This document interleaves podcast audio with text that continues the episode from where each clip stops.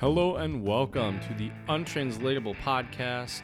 We are here recording episode 38 Fast Food Around the World. We're here to talk about all the tasty goodies you can get at fast food places all over the all over the earth, all over the world. I'm here with my amazing co-host, my good buddy Jared. What's going on, Jared?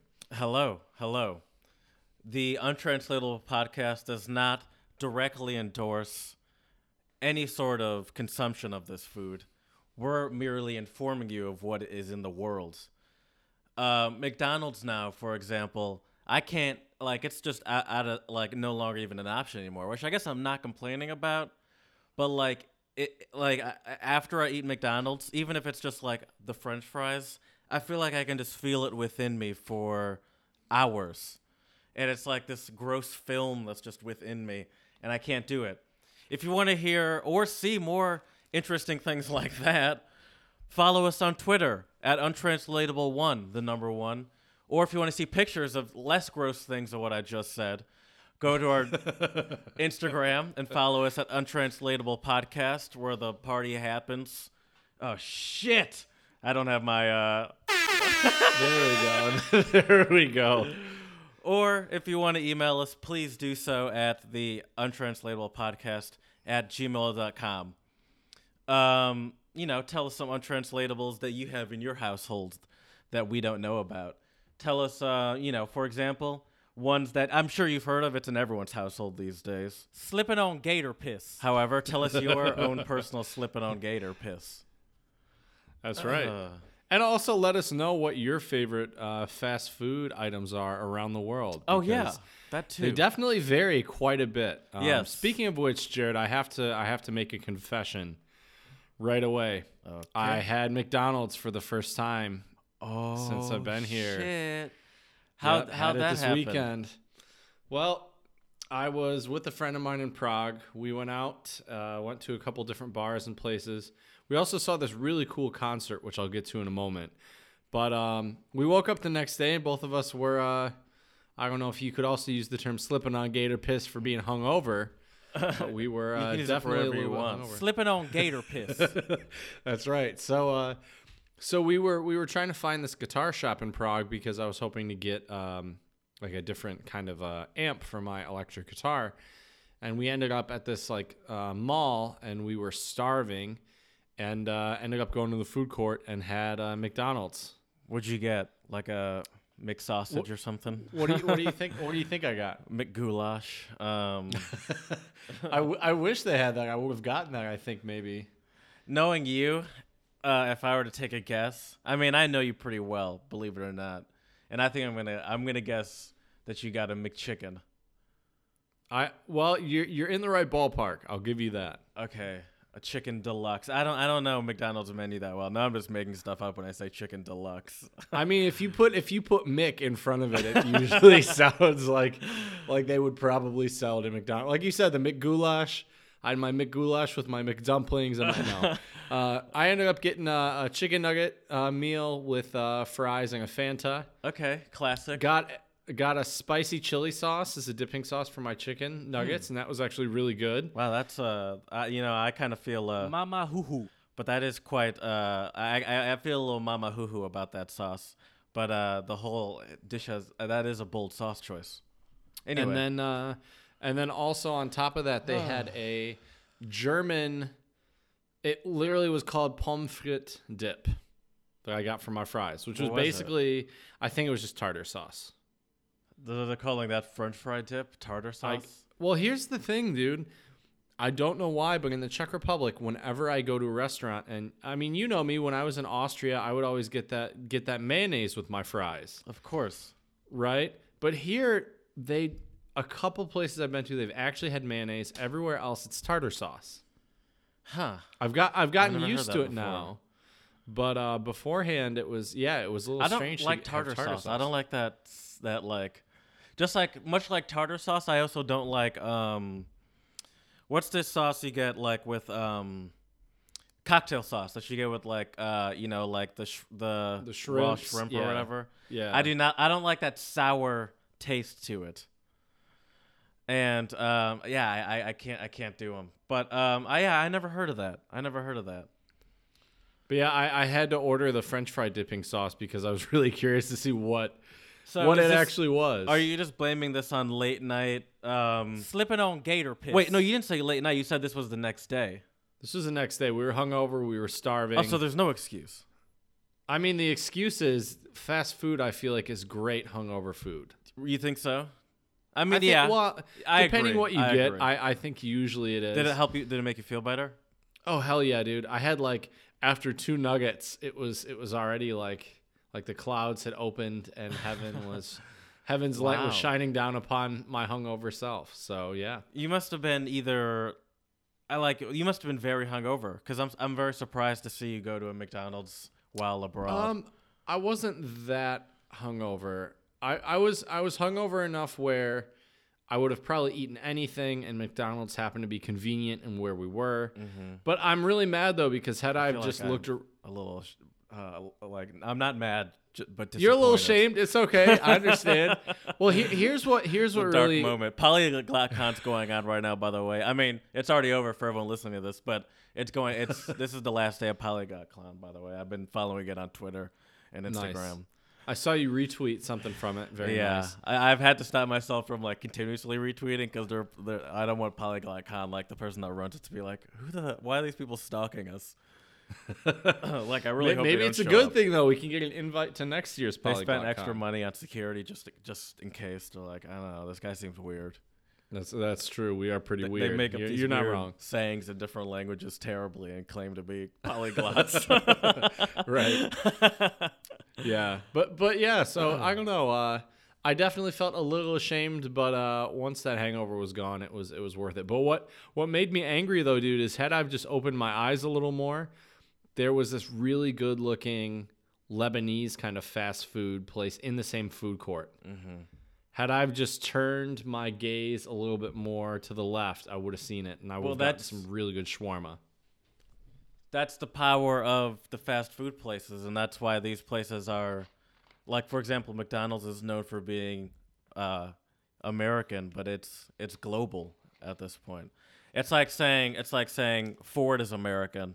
It's like yeah, but they build a good amount of Fords in Mexico, Europe, uh, you know, all, you know, all over the place. Like these are not uh, obviously more places than that. I just can't think of it off the top of my head. But like these are uh, global things Right. and Oh, yeah. uh, that's that's how they're that's how they beat everyone else, and that's why uh, that's why they're there. Because it's like, yeah, there might be better food right next to us, but you're gonna see those arches and know exactly what you're about to get. That's also true. It, I didn't even need to think about where. Well, it was either between nuggets or, or uh as they call it here, a McWrap. Oh yeah, just do they do that in um? Do they do that here in America? Our I think they have like the snack wraps, Oh, but the yeah. McWraps in Europe seem a lot different. They even come in like this special little cardboard pouch that you like peel off the top and that comes off, and it's yeah, yeah, it's pretty legit. I have to say though, man, my first this has been my first McDonald's I think ever in the Czech Republic. And it was actually pretty good. I would even argue to say the chicken nuggets were better here than they probably because percentage wise it's still not 100% solid chicken meat, but I feel like it's probably more here than it is in the States. Okay, I mean, I don't even know how to respond to that. That's just such a. I mean, pretty good. You make it. I mean, it's it's just it's just so funny because we're on such a relative scale when we say this in general. But I kind of get what you're saying. But it's just like, yeah, but it's not like it's good. Well, yeah, it's not like it's. Yeah, but it's like, wow, but- this doesn't feel like it's just hundred percent like, you know, chicken anus. There's some there's some toe in there as well. exactly. That's right. Freshened it up with some toe. Exactly. But yeah, but uh the night before though was really awesome, man. Uh, I went to this really cool jazz club called U Malého Glena in um I think in Prague 1. It's across the river. Um, and uh, we saw this American guy. Um, it was like a, a trio. It was called the Steve Walsh Trio. It was him, uh, a Czech bassist, and a Czech drummer. And he actually spoke decent Czech and like would switch between Czech and English. But it was Well, all just Czech, instrumental guitar. No, he's American. Steve Walsh. Uh, uh, yeah, yeah, yeah. Okay, well, yeah, that definitely sounds not Czech. Right. But uh, oh, you said Czech drummer and Czech guitarist or something like that. Czech drummer, and Czech bassist. Yeah. Bassist. Okay, gotcha. I'm sorry. because he was he was the guitarist and he killed it, man. What was crazy though is I thought it would be set up like there'd be a stage and like rows of seats or something, right? Mm-hmm. It was literally you walk down in the basement of this of, of this restaurant that's also like a jazz club. You walk downstairs and there are tables set up like like they would be at a restaurant, like little square tables that seat two. And then just there's like it's tile flooring and then it ends and there's carpet and there's like a couple like booth seats that kind of make like a U shape and there's just enough room to squeeze a drum set in there. So there was no stage. It was just them right there and I sat I guess in theory this would have been front row because I was right I mean I was 4 feet away from the guy. That is awesome. So it was really cool. It was a really like kind of I don't know if it's weird to say it was an intimate That is not weird to say. That's the was. exact word you should use. Okay, yeah, it was it was awesome, man. Uh, we got to talk to him quite a bit after the show. He was a super nice guy. Awesome. Um, it was so cool, and he was. They played, they played mostly originals, but he played uh, like an American kind of folk song called Shenandoah. Have you ever heard it before? I'd have to hear it, but then I've, I've definitely heard the name before. There's also a country club around uh, where I grew up called Shenandoah Country Oh, Club. nice. But I've heard but I've heard the name as in a song form. I, I but I'd have to hear the song to to, to recognize it. We we might have to feature some of his music at some point as the song of the pod because he was awesome. But what was cool about it What's was he, uh, Steve Walsh. Oh, I am Steve Walsh Trio. Not prepared. I don't even have my notes ready. What is going on here? What Oh. is going on? All right, sorry, I'm listening. You're good. But it was it was just amazing, it- quite an amazing experience to sit that close. Oh, yeah. get to get to like watch them. And and you know me as a guitarist, I I feel like I was just tunnel visioning on his fingers, like trying to figure out I, what I he do that with doing. the piano. Yeah. Just staring at it like, wow. Yep, that was that was me. He had his pedal board right there, so I was looking at all his all his foot pedals to get his different sounds and effects. What what um what did what did, you um what did you pick up about about him? Like sometimes when I go to concerts, uh, p- uh, like I go to these concerts I've told I've told you about the, this guy's house. Mm-hmm. Actually, the season just started up again. The first one was yesterday, but I did not go to it. But I'll go to the next one and I'll have a review of it. However, um, my piano teacher, uh, she goes to most of them as well, and she'll ask me like, "What did I uh, like? What, are- what like what are my takeaways from the piano player, or whatever?" Uh-huh. And uh, you were staring at this dude almost uh, you know inches away from his his fingers. What were your Mm-hmm. takeaways from his playing as a guitarist to guitarist? Well, well, the the one thing that really impressed me was his use of what we call in the guitar world hybrid picking. Well, hybrid picking can mean a couple different things depending on who you ask. But what I mean by this is he would use a pick between his thumb and his index finger, and he would use his middle finger and his ring finger to hit the higher strings. Okay. So you can get some cool. I mean, he. What was interesting was they played jazz music, but they also played a couple blues songs, and he played some licks in there, some some like little passages on guitar um, that were, I would say, kind of co- very country influenced as well. And that hybrid picking is really kind of a country technique, and a lot of people might even call that chicken picking. Chicken picking. Yeah, chicken picking, where you That have sounds like, like a- something they'd say in like Georgia in the '60s or something. Yeah, but uh, so that was one big takeaway from him was just his his right hand technique, how he would how he would play with the pick and then use his other fingers. And then what was really cool is he would take his a lot of guitarists what they'll do is if they switch from holding a pick to using all their fingers like their thumb, their index, their middle, their ring finger. Some guitarists use their pinky, most don't just because it's not as strong of a, a finger as your other ones. What he would do, which I've never seen before, is a lot of guitarists, like what I used to do back when I played in a, in a couple uh, bands, is I would put the pick in my mouth. I kid you not. I'd be playing, Yeah. plopping in my mouth, have my free fingers, pull it back out, and then start playing again. The Which is not with that very is- hygienic. that's one problem. Definitely not sanitary or hygienic. But two, when you start to play again with the pick, you know, it's a little wet, right? And so Oh yeah, so it's a little slippery. Yeah, usually Yeah. like ideally you wipe it off on your shirt first. right. Unfortunately, spur of the moment, there's usually not time for that. But what he would do, I wish I could, I wish I could pick with me. But what he would do is he'd take the pick and he'd like hold it in his index finger, like in between his, not like in between his knuckle, but he would like make like a, like he would curve his index finger and rest the pick where the curve was. And then I've tried it now um, since I've gotten home and I've you played guitar home? a little bit, and and it works and it's really good. The only Wait, so thing did you just not use that finger to play? right? So you only can use these two and your thumb. Explain what those two were. You just showed me. Sorry, yeah. So you can use your index, ring, and thumb. So you have three fingers free. Well, technically four if you use your pinky. Um, That takes great what- dexterity too, because I don't think I have that level of dexterity. Granted, I've never practiced guitar in my life, so I feel like if you if you practiced it, you could. I've also seen other guitarists. I don't know how they do it, but they'll put the pick in between their index and their middle finger. But I don't get how they put it there and then can pull it out. But when Right. you have it right in your index finger, you just move your finger back down and you can put your thumb there and it's ready to go. are you gonna start using that technique? Yeah, yeah, I think so. Did you tell him that Uh, that you're gonna start using it? I, I did. I actually after after the show, I asked him.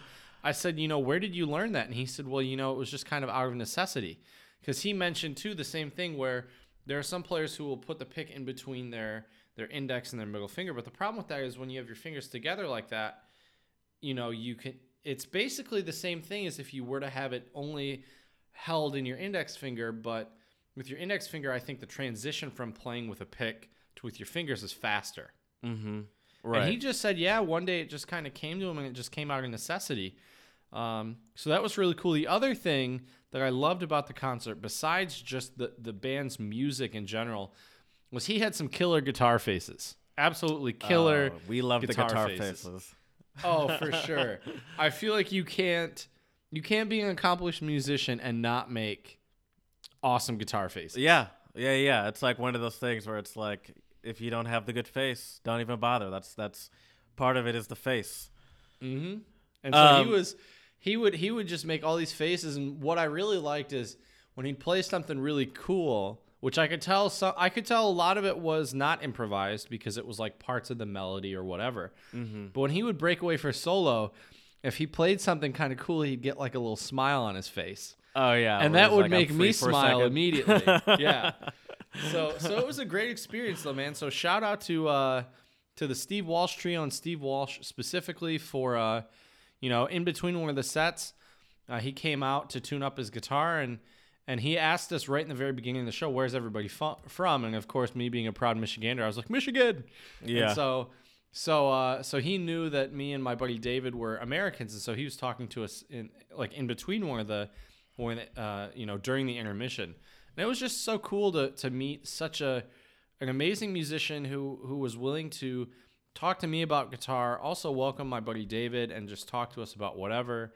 And uh, even sat down and talked with us after the show for about 20 minutes. So it was really great. Yeah, that's awesome. That is awesome. That sounds like fun. Um, you know, Chad, you you're not the only one that experienced some great music uh this weekend. Uh so I also had a great musical experience on Saturday.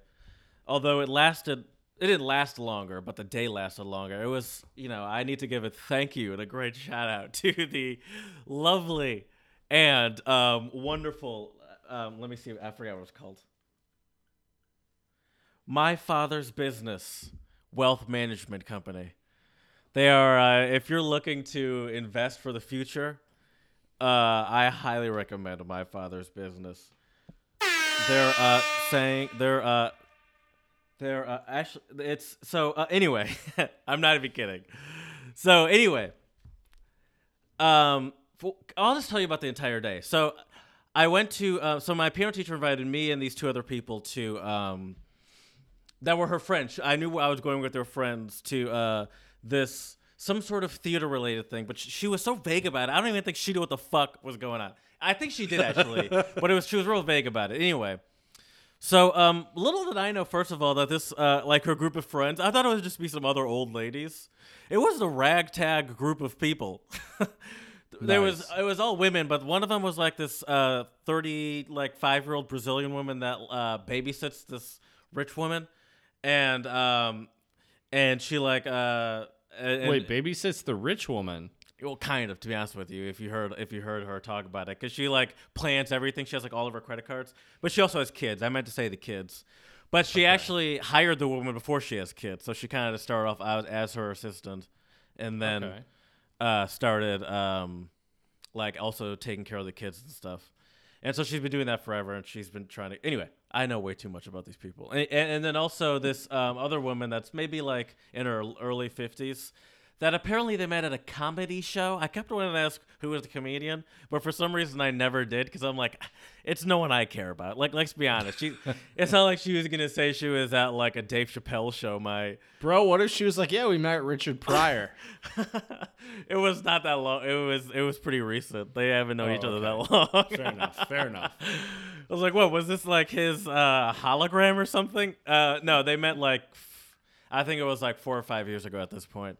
But uh, they uh, met at a comedy show just randomly. So apparently they were both there alone, and the and the woman, the friend, was sitting there. My piano teacher walked up and she's like, "Are you also here alone?" And the woman's like, "Uh, uh yeah." Or she's like, "Are you here alone?" She's like, uh, "Yes." She's like, "I am here. Do you want to?" Uh, would you mind if we sat together and uh, and enjoyed this comedian together or whatever old ladies say? And she's like, yeah, sure. And apparently they've been friends ever since. and, I was- Nice. and when I heard that, I was like, this is so. Uh, but anyway, um, I feel like that might be something I would try. uh, well, that's good. That's I would never do that, but I wish I had that sort of chutzpah. Uh, there's an early uh, for you. Um, That's true. So anyway, so uh, we, so we were we were told to meet at her place at nine something sharp, uh, or excuse me, nine o'clock sharp, and uh, me and uh, the uh, comedy show woman did. Her name is comedy show woman, um, You can just call her comedy show. woman. Adrian. Comedy There show woman's go. too long. Uh, we we got there right on time. The Brazilian lady, she got there a little bit later, not eh, which was not a big deal. However, uh, well, this I, I don't need to get into this whole thing about realizing that my piano teacher is an older woman, watching her use Waze, and her thinking that she's following it, but actually following the fact that the highway is just purple because she had accidentally turned it off, and then realizing that she accidentally turned off the sound and not knowing how to turn the sound back on. And me just sitting in the back seat watching this. She pulled over twice on the way to the. Uh, we all we all drove together in her car. She drove. She pulled over twice or three times, excuse me, maybe even three times on the way to the uh, show trying to figure out the navigation. Two of the times I just sat in the back seat knowing exactly what the fuck was wrong because I'm 26. And all I need to do was glance at the phone for a second and be like, yeah, I know how to fix this and I know why it's exactly what you're talking about. But I was just in the back of the car like this. just just wa- Yeah. just letting it happen because I didn't want to be that person that was just like like there's there is a line there's a, a fine line between helping and then being that overly per- that person that's just Yeah, like let me just show you how to do it. So I was like you'll figure it out like like you're not gonna not figure it out. But it took a while and I, and I was sitting in the back like. Are you kidding me? Really? You just hit the goddamn button! And I'm like, no, no, no, no, no, no, no. You got it. You got it. And then eventually, um, even the woman that was 35 who was in the front seat. Also, I was not in the front seat. right. And the That 35-year-old woman- I feel like that also makes a difference. Right. She asked the 35 year old woman who was sitting next to her in the front seat to help, and I was like, "You're young enough to understand how to use this. You I have been in your phone this entire time, and you don't know how to use this thing." And I was just in the back seat, like I could have solved this in 10 seconds while we were still going down the road. And and and I, we actually went past the exit, and I didn't realize that because her navigation wasn't on. It was just showing the anyway. so we got there a little bit late. Thank God we got there late. Oh my God! Well, I, because I didn't realize this whole thing was a um, my father's business wealth management annual client event. So what it is is that uh, there's at the beginning there's an hour talk where they explain sort of the state of the market and they talk about investing and why you should invest and all this stuff and try to just convince you to invest more and keep investing and get more people and this is the state of the industry and this is how we're gonna how we plan to move with your money in general based off of the uh, economy and all that stuff. Shit, I don't give a fuck about. I mean, I do. I mean, I do. I, let's be clear. I care about investing money, but I'm not going to go to this company. Let's be honest. They have. Uh, I don't think our views align. Let's just leave it at that. Let's just- oh, by the way, this place was out in um in um full on Amish country, as in Nice. driving around horses and carriages on That's major awesome. roads. Nice. Uh, and these carriages are rickety as shit. I, like all of them look like they're about to tilt over. I was like, you can't even get a slightly modern, more modern tire on this thing, Uh, or or wheel hub assembly. Like it's so rickety. Right. But I mean, they're that living that tradition, man. Hashtag? Amish life. I get it. Right. Hashtag grinding. In my notes, I actually wrote hashtag Amish life with a Y. Nice. You should have snapped a picture of them in their. It was hard because we were in the car, and I, it was just it was just tough. But I, I wanted That's to. fair. Anyways, you mentioned music. I'm still curious how Right. you.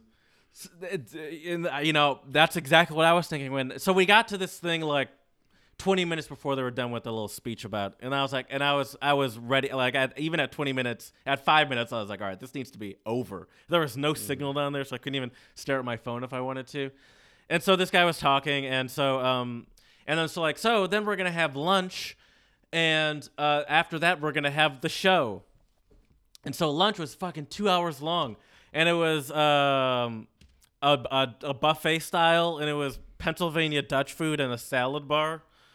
And uh, I don't What, even know, what Pen- exactly is Pennsylvania dude. I don't Dutch know. food. I don't know, but it was all heavy as shit, and it was all like um, Sounds like Czech food. like a lot of carbs. Yeah, it's very similar. Uh-huh, A lot uh-huh. of like heavy meats and, and potatoes and starches and and I just like it was just like I, I- if I can't eat this because then I'm gonna be like uh, you know I don't know. Anyway, so that was two hours long, which a little too long if we if I do say so myself. My piano teacher who talks to everyone is introducing us to her co. Uh, her client and like her her wealth management dude. I was like, I, I don't give. I, I so wanted to just look at his face and be like, hey, nice to meet you. Fuck you. Just because I was like, I don't, I don't want to meet this guy. I don't want to meet any of these people. And like, as soon as I walked into this place and I started listening to this guy talk, I was like, why the fuck am I here? I was the youngest person in there. No lie, besides for that 35 year old woman who came with us, I was the youngest person in there by probably 40 years. And, Nice. and that might even be uh, generous. It might be 45. And I was like, oh hey my man, God. you're just you're just ahead of the curve. Who knows? Oh, there are a I've lot been of baseball. like that at a lot of places. a lot too. of baseball references like don't uh this uh, what's the size of a uh, a baseball uh, uh home plate in in professional 19 inches or 17 inches whatever it is how about in little league 17 inches don't change the size of the fee of the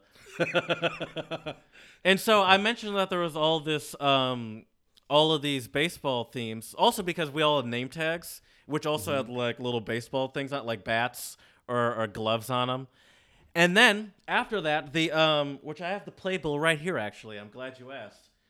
Uh, we were delighted to lovely theater, uh, a musical, the new musical apparently uh, called The Home Game.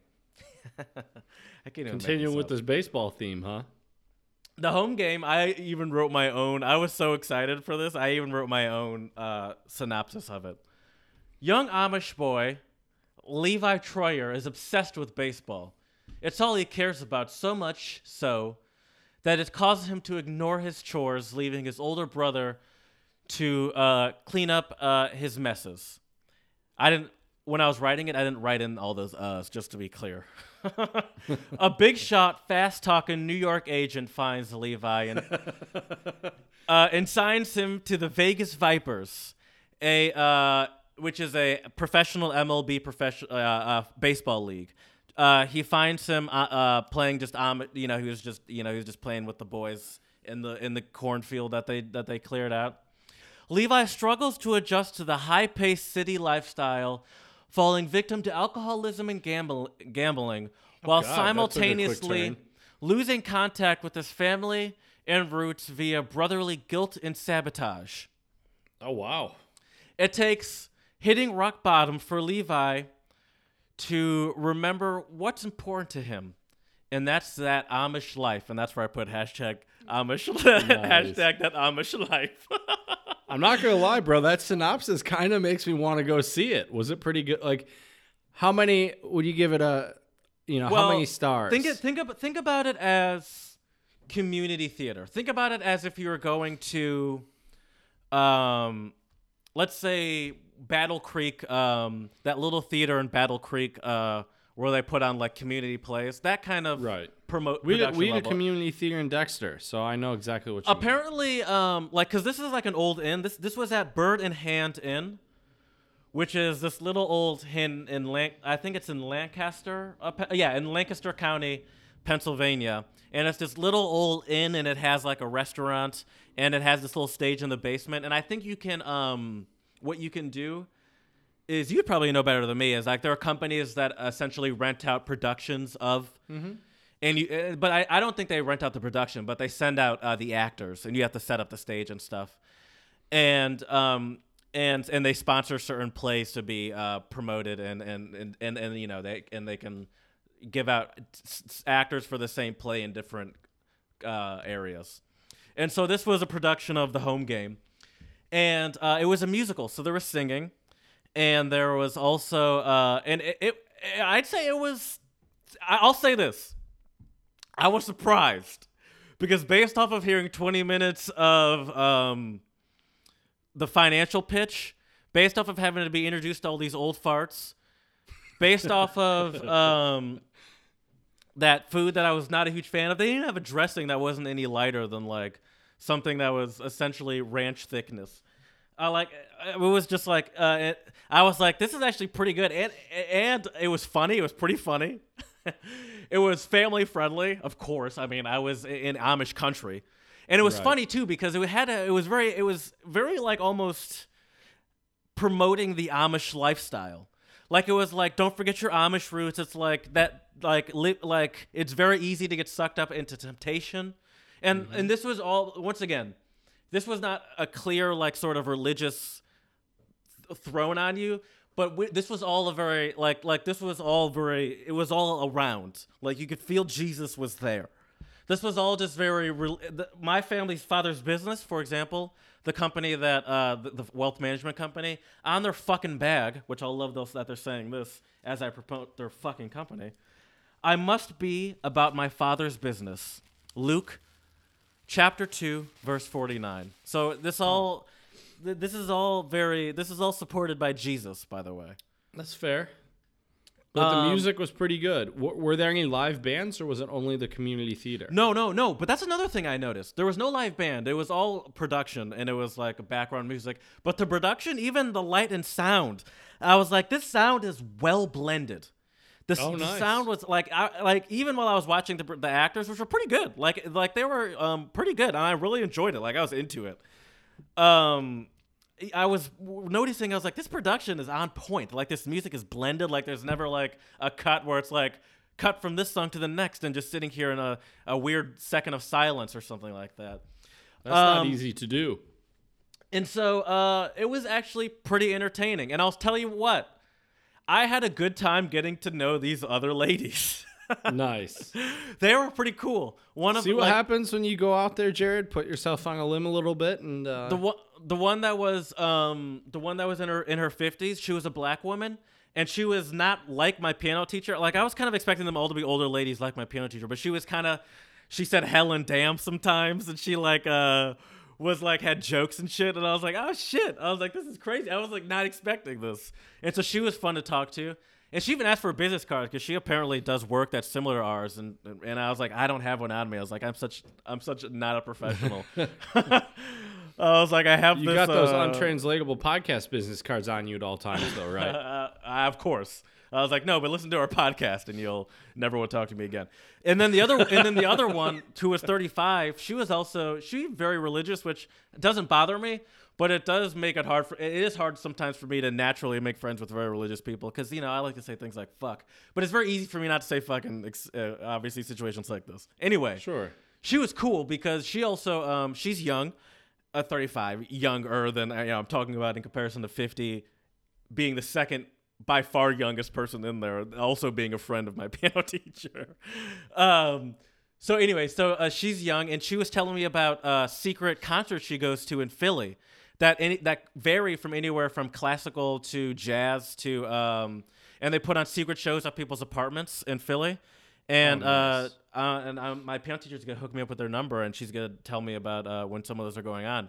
And apparently, she what she does, she's an artist. She does visual art, so she paints and and builds things with her hands. and she brings stuff there sometimes and sells them too, and other people do that kind of stuff. And I was like, that sounds awesome. And she's like, yeah, I'll I'll uh, hook you up. With, I'll let you know when the next one happens. That's she's actually going to one to like today, but um, she didn't invite me. but it is kind of last minute, and I couldn't go anyway. But uh, yeah, no. So I thought so that was cool, and so it started off weird. It continued to be weird, kind of all day, but it was a good day, and I enjoyed the play. I and it was interesting also looking up some of the people on Instagram after. Oh, one thing I had to mention because one, this is the untranslatable podcast, and two, uh, though that's just the only reason, and because I love you, um, is that so Pennsylvania Dutch, heavy Amish influence, Pennsylvania Dutch, Dutch. The during this play, there were two words that stuck out to me heavily, and that was when they said they did not say yes ever. What do you think they said? Yeah. Yes. And they never said good. What do you think they said? Yeah. But everything else was was was English. Those were the Interesting. So they said, "Yes, I had a really good time celebrating with you last night." It's like, "Don't you agree?" Yeah, I agree, but I think uh and it's like, "Oh, yes, we all had a good time together." Interesting. You know there was one funny? time one of the guys slipped up and said good though, and I was like, and because it was at the very end, and I was almost Oh. like, "Oh, why did he say good?" right? Yeah, you've But, been um, conditioned now to think of Goot. Yeah, that's interesting. Uh, so yeah, it, uh, that's what I found that very interesting. I was like, I wonder if there are other. Um, pe- I didn't look it up. I could have. I didn't. But I. Oh, I there did there are a ton of other Pennsylvania um, Dutch terms for Yeah. sure. Um, you know it's funny though? Speaking of the word yes, so I was in my Czech lesson last week, and uh, we we our topic was actually food. Ironically, um, we weren't talking about fast food, but we were talking about food. And the Czech command to eat is yes, J E Z yes. Okay. So if I tell you yes, that means like eat, eat your food. that's that. That could be dangerous for some for some people. Uh, Right. Some some polyglots with a uh, eating problem. Well, because she, because because my, my my colleague who who I'm doing these tandem lessons with, she said yes like a few times, and I'm like I'm like yes what? oh yeah yeah yeah. She's like yes, and I'm like what? And I'm like what? And she's like she's like yes, um, eat eat, and I was like oh, I was like that's really funny. Talk about some serious language interference there, you know. Mm-hmm. But yeah, nice. Well, that's cool, man. I'm glad you had a good time. That I'll say like this, though. Uh huh. too long. First of all, p- piano teacher, it's uncomfortable. I, I, it was interesting. Like that was the first time I really got to realize riding in a car with my piano teacher was the first time I got to realize her age. First of all, and the day just lasted too goddamn long. I woke up at seven fifteen. When I woke up, I honestly. There was a hot second I woke up and I was like, "Why am I waking up this early?" I was like, "Do I have to go to work right now?" I was like, "Is it a, is it like a day of the week?" And I was like, "Oh shit!" I, I was like, "Oh no, I got to go to that uh, that thing," because I was like, "There's no ever an excuse for me to wake be waking up at 7 a.m. on a Saturday. That's fair. I stay in bed as long as possible if I don't have to get up for any particular reason, and so that kind of threw me off. And I didn't get home until like six o'clock. Oh, that and- is a long day. And I and I was just like, Jesus Christ! I was like, I didn't realize I'd be here all day long. And I even lied at the end of the day because after after the only reason I didn't go to, to um, and the only reason I'm saying this so confidently is because I saw how my piano teacher handled her her phone. So I'll never I'll know she'll never hear this. Uh, I was going to go to. I was considering going to that concert at the guy's house after, but one, I wasn't that thrilled about the lineup. seemed like a lot of singing and like Zondheim, which I've heard that before from them, and I'm like, I, like I've already heard you do that, and I'm, Zondheim is fine. Like I don't have a problem with it, but I don't need to What, rehear. what is that? Zondheim is like a. I think he's like a musical theater kind of guy. Um, Zondheim. I believe it's Zondheim. See, now I need to first Google if it's on time. And my, of course, as I do it, my Google's running slow on my computer. And then after I need to do that, if I'm wrong, which I obviously most likely could be, what I need to do is figure out who it actually is, which will require me actually digging into Well, so well, so basically, it's just like vocal, like like kind Oh, of no, it like is Sondheim. musical theater. Stephen Sondheim. He's an American musical composer and um, Academy Award winner and Grammy winner. Oh wow. He's a very popular composer and lyricist, and um, he also won a Pulitzer, a Laurence Olivier Award, Medal of Freedom, a Presidential Medal of Freedom. Oh wow. in 2015. Um, so I believe he. Uh, it seems like he's a. Um, Sondheim has written film music, contributing "Goodbye for Now" for Warren Beatty's 1981's Reds. He wrote five songs in 1990's Dick Tracy, including "Sooner or Later." I always get my man by Madonna, which won the. Uh, so he's just a very popular writer, and Okay. um, and he's written for for plays and movies and other singers and Gotcha. and I think he also does his own stuff too. So he's just a prolific artist. As I didn't realize how big he was until I just read that. And as I was reading that, the American in me is like, this dude is rich as ha. Like I was like, whoa. I was like, I didn't realize. Like just reading, he's 88 now. Um, there's this cool ass picture of him like when he's 30, smoking a cigar. I'm gonna Nice. I- I'm gonna do this um, only because I'm curious. Stephen Sondheim net worth. Let's let's see. Let's see. 20 million. He's doing okay. He's all right. And that's only in America. Who knows what he's got going on in Switzerland and the Cayman Islands, if you know what true. I mean. That's Anyway. true. So, but I've seen them do musical theater stuff. Like, like it's you know, it's gonna be a piano and then singer and a singer. And I was like, I've seen her do the Sondheim, and I was like, I'm okay missing that. And I've spent all day with my goddamn piano teacher, and, and I, I like I don't even like spending that much time with um my close friends and family. Uh, let alone I feel like Brad's the only one you can spend that much time with. I mean, that's even pushing it. All day Really? pushing it. Okay. I've done it before, and I could do it on like a vacation, but just but it, it, I do need some time just like to decompose. But I I, think it you. also helps sometimes, like us, like for example, when we were in uh, North Carolina, we were together a, a lot, and car rides too. There is a lot of time where even though you're together a lot, you don't have to just consistently be talking for That's fair. you know hours on end. Even though it is also nice to have conversation. Car conversation is great too. But yeah, so um, I'll go. I'll go to some of them though, and I'll definitely report back and give my uh, reviews of, of some of those Red Velvet Hall uh, concerts, as they call them, and hopefully I'll go to some of these secret Philly concerts too, which sound like a similar thing but way cooler because the Red Velvet Hall ones that I tell you that I usually go to all uh, involve a clientele very similar to that of my father's business wealth management firm. Okay, fair enough. Whew. feel like Well, uh, I that's that, that's awesome breather. though. That's awesome though, dude. I mean, we both we both had a lot of uh, good music this weekend. yes. I also uh, so I guess well let's move on to the shout outs because my first one is kind of a shout out as it is. When this episode drops, it will be a little bit later, but um, this weekend we actually celebrated the 100 year anniversary of the founding of Czechoslovakia. oh wow. Yeah, so that's why I went to Prague actually. I didn't just go to, well, What's there like a celebration na- name? yeah, there the was they, celebration? they had they had concerts all day all what's over the, what's it called in Czech? Um, well, it was. I think it's just. It's just um. Anniversary. Stolet, 100, 100 years. That's Okay. like all the signs had like a flag and it said, and it didn't even say Stolet, it just said 100 and then let. But do they celebrate it every year regardless, kind of like a Fourth of July, I, don't think so. or is it just hundred? That's a big deal. I think this was the 100. I'm sure Okay. the 75 was a big deal. Right, right. I, okay, I Maybe gotcha. even the 80. But what was cool is uh, I went big to milestones. Right, right, exactly. And I probably they celebrated the 90, I'm sure. But uh anyways, we went to the um the Natural um History Museum or the nat- the or, or sorry, the National Museum.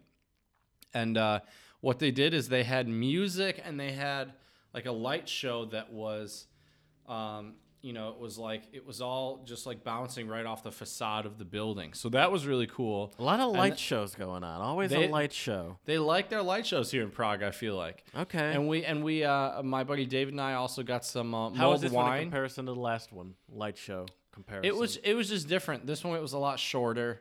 Um, it was cool, um, but a lot of it like was like Czech like speeches pr- from like famous or prominent, you know, Czech or even Czechoslovak um, politicians and other people. And I didn't understand a word they were saying because my Czech's not nearly good enough yet. Um, but it Mluvite cool. anglicky? Yeah, and sadly they, they were not speaking any English. So, but yeah, it was it was a good time though, and we saw uh, I forget the guy's name now, uh, but we watched actually a Slovak kind of rapper. Um, he was ending the night on Saturday night, um, so we watched that, and we had a um, How glass was it? of uh, mulled wine. It was good. What's Um, mulled wine? Is that like a? It's Glühwein. Oh, okay, okay. I didn't know if that It's was just more. warm. For our listeners out there who don't know, it's just spiced wine that's been heated up, and it usually has cinnamon and uh, orange slices in it. And it hit the spot because it was cold. It was really it was cold and a little bit a little bit rainy. Right. Um, but yeah, so we saw some good music. So that's my first shout out. Is shout out to Czech Republic and also to Slovakia for celebrating their hundred year anniversary. Um, do you have any shout outs, Jared? well, you know me. No, I don't. All right. Uh, well, that's that's fine. I got a couple more. Okay. um, okay. So the the next I one I'd I like did, to though, give but I don't. what? I said actually I thought I did, but I don't. No worries. Um, so this other shout out I have to give is to Spain. Um, so That's apparently in Spain, most of their coal mines are closing by the end of this year. So Spain is spending millions to preserve the miners' livelihood. So the Spanish Hmm. government has worked with labor unions, labor unions to execute a transition deal that will help coal miners with the shift towards clean energy. So they will be closing down the majority of their coal mines by the end of this year. The Are government like training, will be pay, investing. spending money to. Oh, sorry. I'm sorry. I didn't know you were. That You're was, good. I thought that was the end. You're good. The government will be investing 285 million uh, U.S. dollars to ensure that coal miners can maintain their livelihood. The investment will help to provide early retirement for miners over the age of 48, and will help implement restorative environmental measures in coal communities, and retrain. Here you go. Retrain coal miners to begin working with safer, more modern green technologies. Nice. So shout out to you, Spain. That's awesome. America, you need to take a lesson from that. Um, America has yes. always been reactionary. That's how we roll. It's like you do, we do do what's working, and then fix it once it breaks. Like like uh, it's like run it run it on red line, and then fix it when it breaks. Right. Like a race car. That's how America likes to run, like a race car. We like to go fast and full throttle, pedal to the metal, baby. Man, know I wish I had like a Harley revving sound drop. right right you know what they say though or at least what ricky bobby says if you ain't first you're last I kind of agree with that a little bit. I hate to say it, but I do kind of agree with that. fair enough all right well my last last. my la- right my last shout out goes out to a jimmy john's delivery driver um, so this is the story so a woman named lisa um, nagengast was trying to find someone who could take Sorry, her Lisa. sick brother Oh, that's funny. to the hospital. Uh, but the interesting thing is, she had no idea a rescuer would be a stranger at the under, other end of a wrong number. So she had dialed a wrong number um, to uh, basically get her brother to be picked up. Um, but when, so she was actually flying to go visit another family member. And here the article says uh, after the plane landed, she heard an alarming voicemail from her brother who said he was in extreme pain. The incision site of the surgery was leaking fluids and he had no feeling in his left leg. He needed to go to the hospital, but there were no riding no ride sharing services in his town. He wasn't sure if his insurance would cover an ambulance ride. He didn't have money for a cab and there was no one around to offer him a ride. He gave his sister the contact information for Pam, his social worker, and she hurriedly dialed the phone number. A young woman answered, and I assumed it was a social worker. I told her who I was, why I was calling, gave her the whole story, asked what can we do to get him to the hospital. The woman passed the phone to her manager, a young man named Jason Voss, um, and she um, reiterated the dilemma, asked for help. Um, the man said that he had drivers on hand and he would try to find someone who was free to help. 15 minutes later, um, she got a call from someone named Zach Hilmer, um, who gave um, her brother a ride to the hospital. All he needed was a phone number and an address.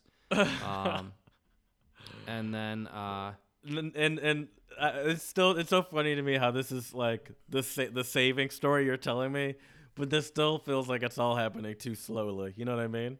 Right. Oh, for sure. But yeah, so anyways, shout out this- to Zach Hilmer and also the manager.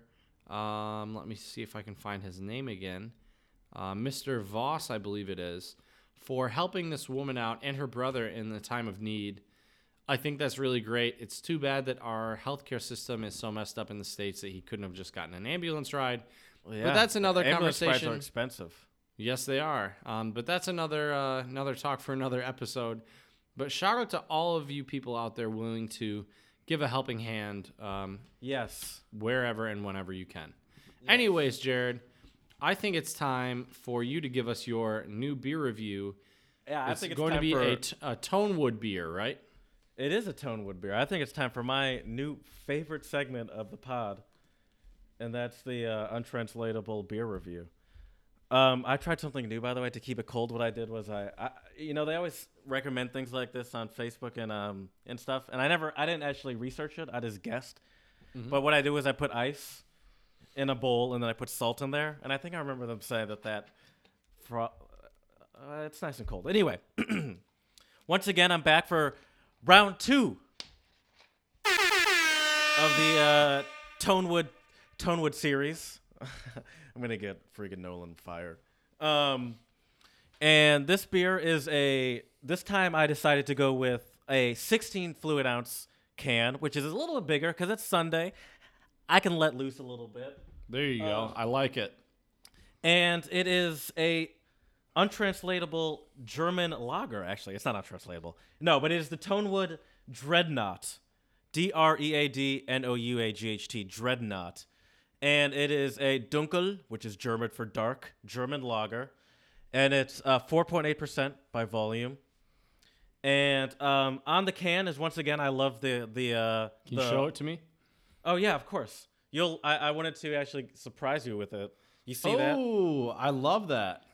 Why do you You, love it? you know you know why well there's a guitar in the can, but you know why there's a guitar in the can, right? I was about to bring that up, but please enlighten me. I was do about to know- ask you. Do, you- I- do you know? So you don't know. In my notes, it says, "Ask Chad about Tonewood's connection to instruments." oh, perfect. Okay. Well, great. I will gladly tell you. So a And as you do that, I'm going to crack it open go for it. Crack that bad boy and open. take a selfie of myself. there you go. Yeah. So dreadnought is a uh, shape of an acoustic guitar. It's a specific body size. They're usually they're usually one of the bigger ones. They're used a lot of times for bluegrass music, country music. Um, you know, they're they're just great guitars for like strumming. They're nice, give a nice like kind of bassy sound, kind of full bodied. Would you say your uh, your brew is a full bodied brew, Jared? Let me take one more sip of it as you talk. But keep. But uh, so yeah, I, so I that, like where your that head's is, uh, that is what uh, a dreadnought is, and there's a picture that thankfully they did their research at Tonewood. So shout out to those guys So hard. because there there was uh, there was a dreadnought shaped guitar on there. You would have definitely rubbed me the wrong way if you showed me a picture of your beer as a dreadnought and it was like a parlor size guitar or a jumbo size guitar or just something different. Um, Is it Dreadnought? By the way, I've been taking selfies this whole time. They've all been fucking terrible. nice. Uh, uh, so a Dreadnought is a specific kind of guitar. Specific body shape of an acoustic guitar, yes. because it's, apparently tonewood is a very popular um wo- a, a very popular wood for a lot of instruments it's it, it- like this is obviously guitar focused but it, uh, from what i've seen that's that's not the only one that they use uh uh dreadnought for i mean excuse me tonewood for like they use it for a lot of wood based instruments Oh yeah, I, it doesn't doesn't surprise me. I mean that would make sense. You gotta you gotta go with uh, go with your your niche and uh, I Yeah, quit, by makes way. You see, I quit trying to actually do it and just uh, did it that way. there you go. But yeah, that's uh, that's pretty cool though. So what are, what are your thoughts on the uh, um, Tonewood Dreadnought? The Tonewood Dreadnought is good. Um, I'll say this. Once again, it has a very smooth quality to it, almost like a uh, Tonewood Dreadnought. Beautiful instrument. Um, let me take another sip. I used to have a couple Dreadnought guitars back in the day, and, and they do always sound pretty pretty rich, pretty full. It, it- you can tell it's a. It's interesting that combination of dark beer yet light, because as I said, it's only four point eight percent. Mm-hmm. So it is it is light, but it seems like it's very good to eat with like kind of drink with like a hearty meal. where it gives you Okay. that hearty beer, but it doesn't fill you. It won't fill you like and like say a porter, for example, which is tends to be heavier in nature. And so I'd say it um it's got a little bit of a bite to it. Like it's not not that it's sour because sour is not the right word. I, I think when you're talking about beer, but it is a little it has a slight bitterness to it that I like. Nice. Um, it lingers a little bit. I like that. Um, and it almost, even though it's dark, it still kind of does taste like it. Like it, it has that very much pilsnery lager kind of. Are those similar things, pilsner and lagers?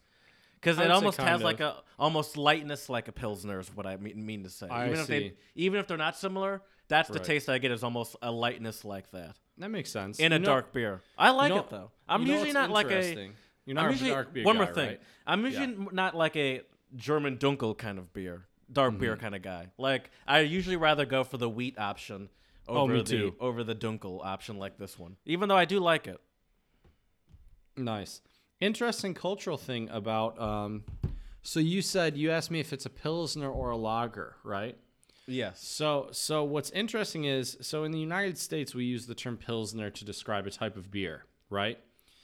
But here in the Czech Republic, my experience has been, if you use the word pilsner, they think it, they think of it as an actual pilsner urquell beer, even though most beers are, I would say, brewed in a very similar fashion, right? It's still kind of this. I would call it maybe like a lager. I mean, you could definitely call it a Czech lager, but a lot of them are brewed kind of similar, or to my taste buds at least, they taste very similar to to what a Pilsner Urquell does. But they have how, how reason tastes. also to be a little bit more specific with it.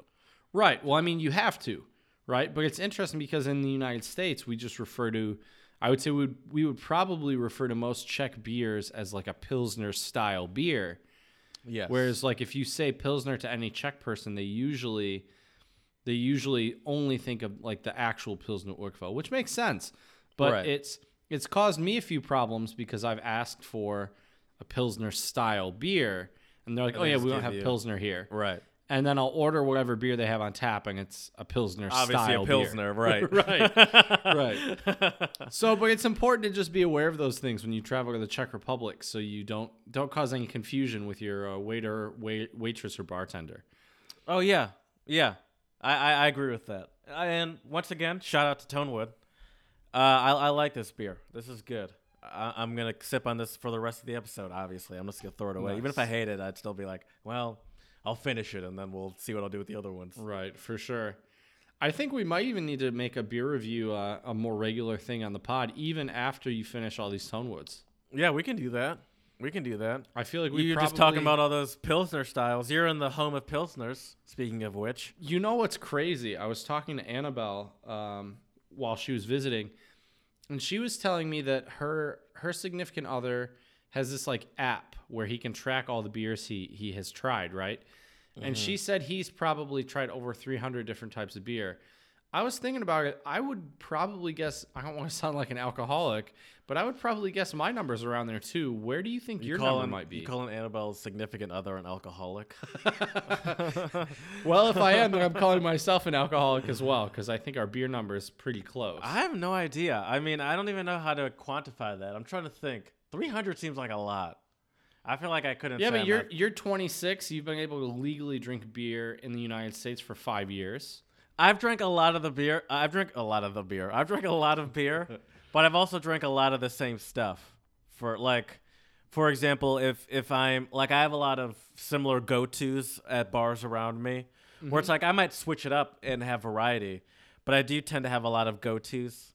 So I, I that sounds like a lot to me. To be honest with you, I I'd probably say a hundred, uh, especially if I'm comparing it to someone who is clearly a connoisseur because I don't care even I don't even care enough to have the app on my phone. Okay. So if we're if we're comparing it to a connoisseur like that, I'd probably say 100 150 if I'm feeling, you know, generous. okay. See, see, I was thinking for me at least, I've been to a couple. Like there was a really cool beer. And he probably festival. travels a lot too by the way. He does. If yeah. if he's dating uh her. Well, yeah, but any anyways, I've been to a couple beer festivals as well. Like there was one in Ypsilanti, Michigan. I went to a couple summers ago with my buddy Jake, and uh, I think we tried about twenty five or thirty different types of beers. They were all in small, teeny, tiny little cups, but like three milliliters. But um, still, I mean, if you count that as like having tried a beer, that's twenty five in one day right there. Yeah. Have you ever point. have you have you ever gone to anything like that? Yeah. Because if you have, I'm willing to bet your number's probably closer to 150, 200. yeah, but not often. You know, uh, maybe a couple times in my life. You go to them two times in your life, that could be 40 beers right there. 40. I don't know about 40. Yeah, I don't know. Anyways, um, anyways, you I had was nothing to say to that. You had no response to that. well, I guess I guess I just drink more. I try more beers maybe at these festivals than you do. Um, but you know, it, it is what it is. Um, no, you make a good point. I see where you're coming from now. Yeah. And for example, I just went to like when I was in North Carolina, I went to Wicked Weed, which was a uh, brewery. So that was all everything I had there. I had for the for the first time. I went to um, New Belgium, and I had New Belgian stuff I've never had before. I went to um,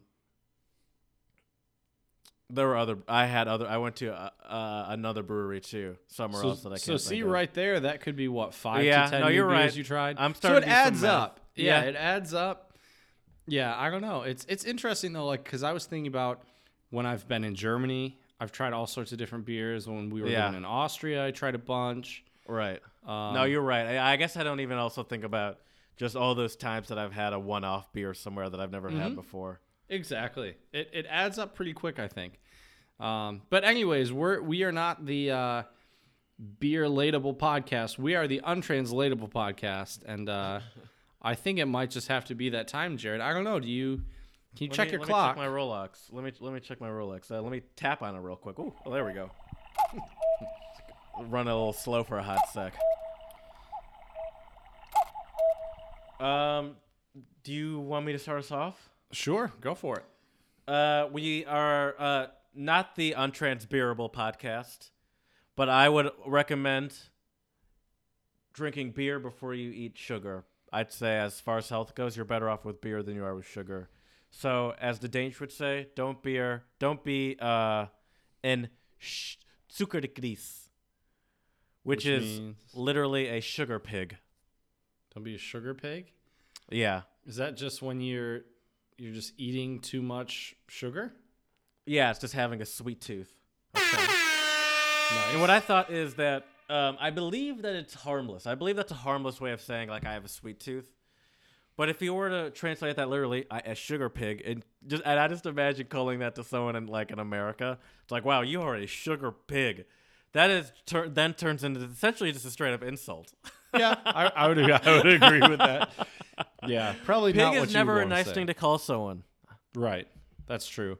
All right, but I do, it does sound nice in Danish. sukkergris. that that is pretty cool. I mean, the way I say it, I guess I don't know. I like it. Sounds like it rolls off the tongue.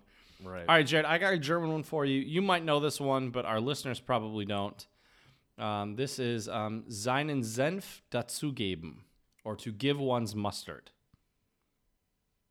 Yeah, I don't know what that means. To make fun of someone, to give someone shit. Uh-uh, no. Um, so I don't for, know. For example, Jared, if we were having a conversation, I could say, um, I don't know, ich gebe, uh, I don't know, ich gebe meinen Senf dazu, uh, and I'll tell you do this instead. That was a bad example. Bad example. Basically, let, let me just. Well, do you have any other guesses before I? No, that did not help me at all. Yeah, that was a horrible example. My bad. Basically, this means to um, add your two cents. Oh, okay, okay, okay. To give okay. your- to now give your mustard. example makes sense, but Yeah. hmm not enough context. Right. I see what you're saying. Okay, okay, okay. Uh oh, just add in my little mustard. I like Yeah. that. Now that Yeah, I actually good get one. it. Yeah. I get that. Actually, that actually, I I think that's better than two. No, two cents is good too, but it's like you're you're you're providing the meal, but I just want to add in my little my little thing Gotta at add the in top. your at mustard, the top. that's right. Yeah. All right. Uh, mine is Spanish, specifically from Colombia. Mm-hmm. Están mamando gallo. Which means? G A L L O is gallo. Mm-hmm. Gallo? Ooh. Give a blowjob to a rooster? Wait, what? Give a blowjob to a rooster, I believe. okay. Can you can you give me an example of this? Um, here at the Untranslatable, we Untranslatable podcast, we like to talk about travel, culture, language, but mostly like we what, what but mostly what we like to do is give blowjobs to roosters. Is that like to joke around? Interesting. By I the way, wonder how that that's came gonna be a promo right there. That's gonna be a promo right there. uh, That's pretty good. there's no well- way I cannot cut that as a clip. That's amazing. Right. That is pretty good for sure. Well, Jared, I have a Spanish one for you as well. Okay. And it is Para comer pescado hay que mojarse el culo. Which means to eat fish, you have to get your ass wet or get your butt wet. Someone told me that last night, uh, and then got weird. I mean, you Uh, could use it like that. Wait, can you tr- give me the English translation again? To eat fish, you need to get your uh, your culo wet. Oh, okay. To uh, like if you really want to, like if to succeed, you need to get your hands dirty sometimes. It Hit that ham uh, horn, my man.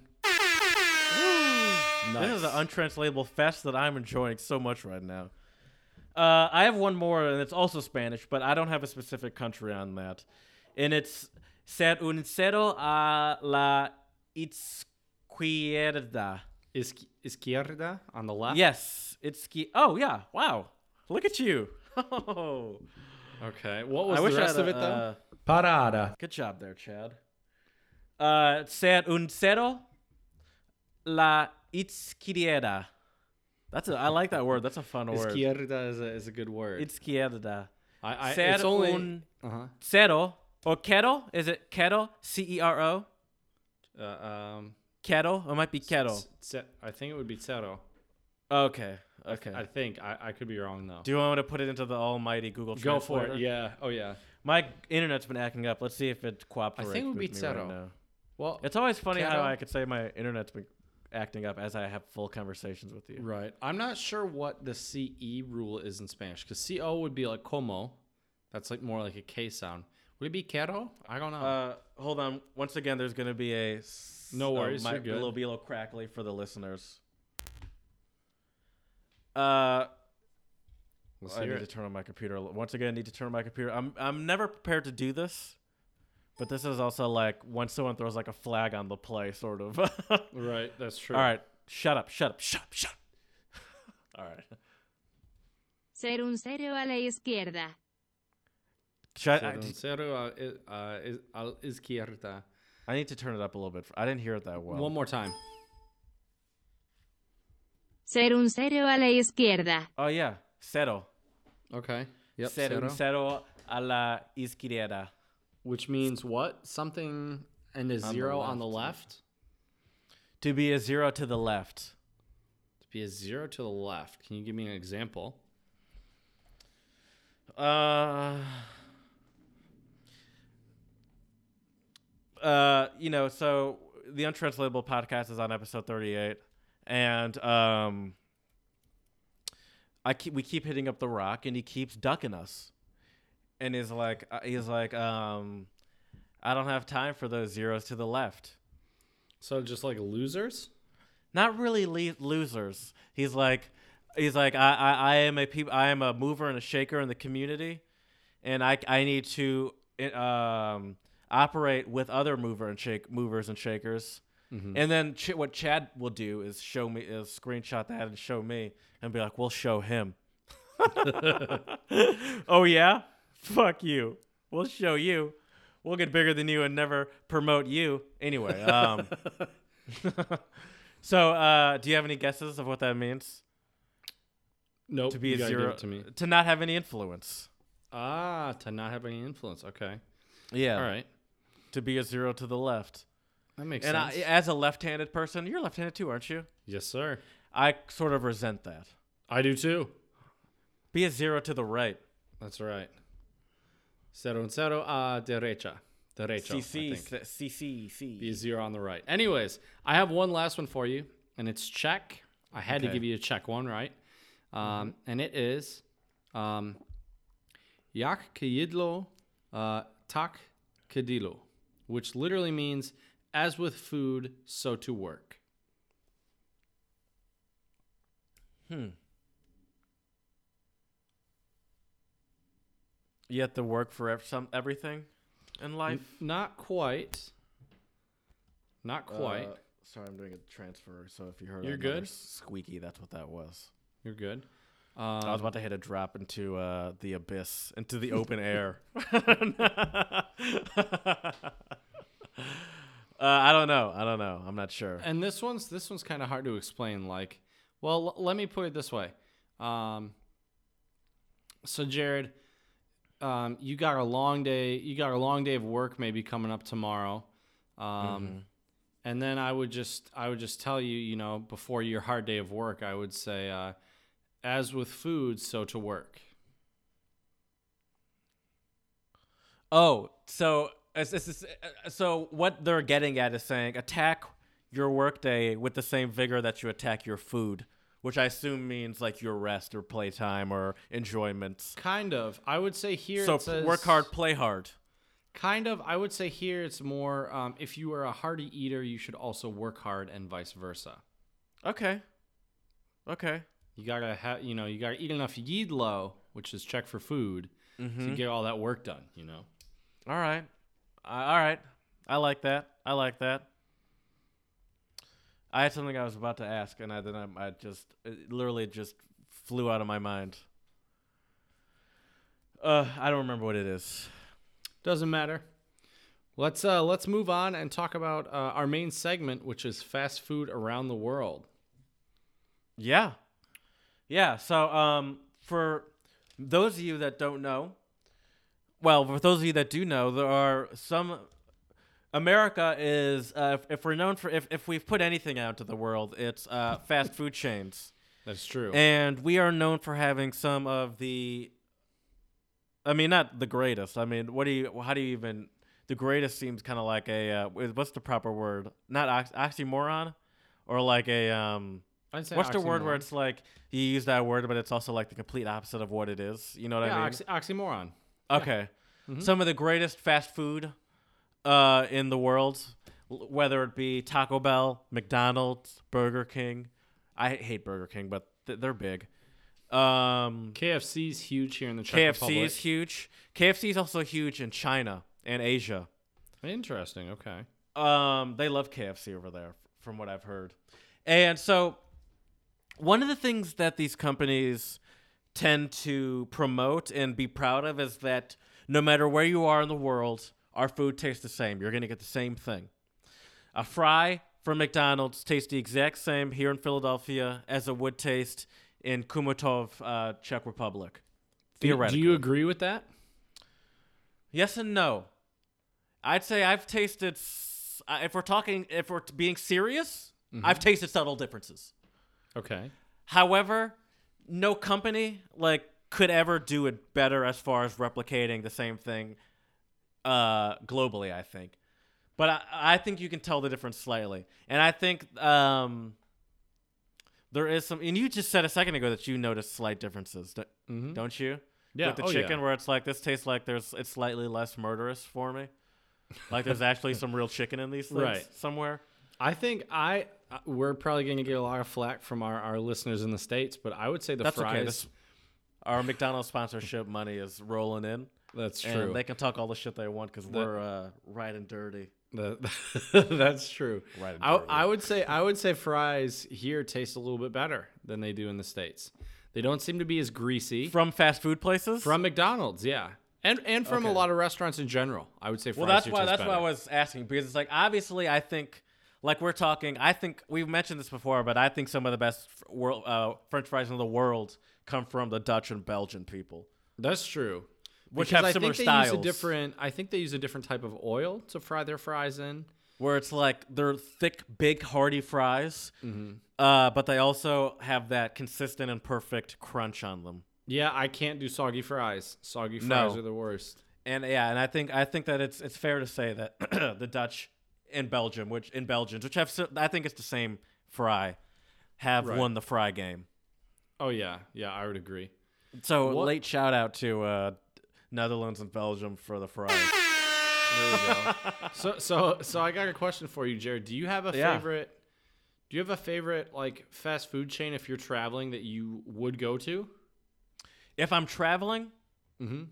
because I have an answer for that, but uh, but my two places on my list are local places that I, I don't think either of them you can get out of the country. So I'll, can I start with that real quick, and then as I'm Absolutely. saying that, I'm sure I'll think of a global one. Um, Chick Fil A Delicious. and Wawa has recently grown on me. I've lived here for over three years, but Wawa has only recently been something that I've started to implement in my life for the past couple of months, Is and I love just it. a burger joint? What is it? No, Wawa is mostly sandwiches, but they slightly venture out to other things. Like they have paninis or wraps and stuff like that. Oh, but then they also have like I think they also have like um, which is relatively new, but I think they also have like mac and cheese or uh, chicken strips. But I never bother with those. I think Right. that's. I, what they're really known for is their sandwiches and their uh, and they have like cookies and shit and, and it's like a convenience store but kind of a nicer like a nicer 7-Eleven essentially Oh, nice. and you order on these little computers and, and they make your stuff and then pull out a little you know receipt or whatever and you get your number and so yeah those are the two places that i tend to frequent chick-fil-a there's a little bit of uh, guilt of guilt there i mean they're not a great company socially but Right. i like the french fries i like the waffle fries but um and that Chick Fil A sauce is delicious.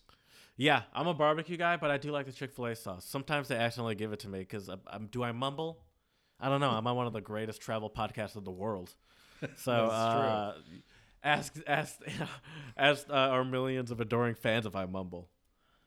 That's what I yell into the uh, into the drive-through so. box. Right. Am I But mumbling you? globally, I don't know if I have a glo- any global places anymore though because I'm done with Subway. Subway is I'm done with them Why? because they've turned into full garbage. I mean, they're they might be one of the I believe they're one of the biggest global companies, bigger than McDonald's global companies. Really? I didn't know that. I believe so. But like, I'm just there's just garbage to me. Like, especially once again, since I bet since it's like places that are just the same price, if not cheaper, like Wawa, just like it tastes so much better and tastes like, and it's just I I I, can't do Subway anymore, which is one of the it's always a go-to global place. I struggle with McDonald's. I don't know. I really try my hardest, and the reason I don't have an answer to this, I don't like not having an answer to this. I prefer to have an answer. But my honest answer is if I'm ever out of America, honestly, if I'm in America too, let's be fair, I try my hardest not to go to uh, fast food places, especially American ones that I could get walking down the street uh, around my own home in America. yeah, that makes sense. So it's really hard for me to say that I have a favorite go to outside of the country because I, if if I do a trip right, I don't even look at uh, a fast food re- restaurant outside Right. of the country, outside of America. And if I do it right in America, I don't even, I don't really, I don't ever look at one again. But I'm a human too, okay, guys, and I'm working on myself. I don't claim to be perfect. I feel like too with fast food, um, I feel like there's kind of different tiers of fast food, right? Yes. Like you get your like McDonald's, your Burger King, your Taco Bell, your like really Wendy's. quick Wendy's. I, I do like Wendy's. I, I Um, would put Chick Fil A in there. Oh yeah, I would too. But then I think you have stuff that's Chick like Fil A the seems next. a little nicer though, because the chicken in Chick Fil A seems like actual chicken. That's true. I would say though there are other fast food places like Chipotle and Qdoba, where it's, I don't go to Chipotle anymore. Why is that? I've had too many. well, the last time I went to Chipotle, I feel like we've talked about this. The last time I went to Chipotle, I'd already had a lot of situations where I was like, "This food's been sitting out too long," Mm. and or usually and usually and quickly after it's led to um, I got bathroom visits. That's fair. And so I it. went one time. This was about two years ago, probably at this point, maybe a little bit more than that. And I just got my car serviced, and I was maybe about 30, 40 minutes away from my home. And I was like, let me stop at Chipotle for old time's sake. I love it. Walk in there. I was waiting at the counter for no exaggeration, maybe a minute to a minute and a half to two minutes waiting for someone to walk up. And in my head, as I was standing here, I was like, "This is already a bad sign. I should not be waiting this long." Right. As I'm looking at the food, I won't just sit there. Mm-hmm. And but I waited, and uh, it went exactly how you would imagine it went. And then from there, I was just like, you know what? I, I don't. I, I can re- I can recreate what Chipotle and Qdoba d- does pretty easily. To be honest with you, That's fair. one thing I've learned, which is kind of depressing when I make it at home, though, is how much salt you have to put in it to get the rice to taste like that, Oh, and how much. that is kind of depressing to notice as you're like, oh, you have to keep. Like, I don't, which I don't do, which so it's maybe even better, but it doesn't taste just like it. But it tastes a depressing amount. It, like it takes a depressing amount of salt, and it's just hard for me to do. Right. See, for me, fast food in Europe, especially here in the Czech Republic and you know in, in Germany and in Austria, where I've spent more time, Yes. if if I go to a fast food place, it's gonna be like a kebab place. yes. You know, it's a different type of fast food, and I feel like it's a Which little most bit Americans healthier. don't even understand. Right. I believe it's healthier only because it's it's more uh, like the ingredients are, are less muddled with. You would you would assume just based off of the production of it. Mm-hmm. And actually, a lot of the times too, in a lot of those places, you see like the actual meat. Like you see them pulling out actual pieces of chicken or pieces of Right. whatever it is, and like so maybe it's like have like maybe it's not like your best organic grass fed meat, but at least you know that like if you're comparing it to say uh uh a um McDonald's chicken nugget. Like he was like, at least I know that like this is chicken, even if it's highly muddled with chicken. It's like Right. once you're getting to McDonald's level, it's like this is only chicken if in a in a courtroom at this point. you mm-hmm. know what I mean? Exactly. Like the only thing that makes this chicken is like the fact that we're legally allowed to call it chicken on a menu. It's like that is the a level of chicken that this is, not the fact that it's actually something that's just large amounts of frozen meat, what- uh, for Right. example. Right, exactly. So, like for example, in Prague, when I've had like what I would consider fast food, disregarding McDonald's, usually like there's pizza places that sell it by the slice, you know, like and that usually it's pre-made. The slices are out under like a like a heat lamp, keeps it warm. Yep. You know, I'll get that, Yeah. which is usually pretty good. like I said, usually some type of kebab. Those kebabs are very good. Yes, they are. I had one for dinner tonight, actually. Uh, my my Uh, homie my homie was many- at the kebab many- place. This is uh, untranslatable intervention. How many kebabs do you have a week? A week? Probably three or four. Don't lie to me. Don't lie. Three or four. So seven. Three. three or four. that always I, means double it.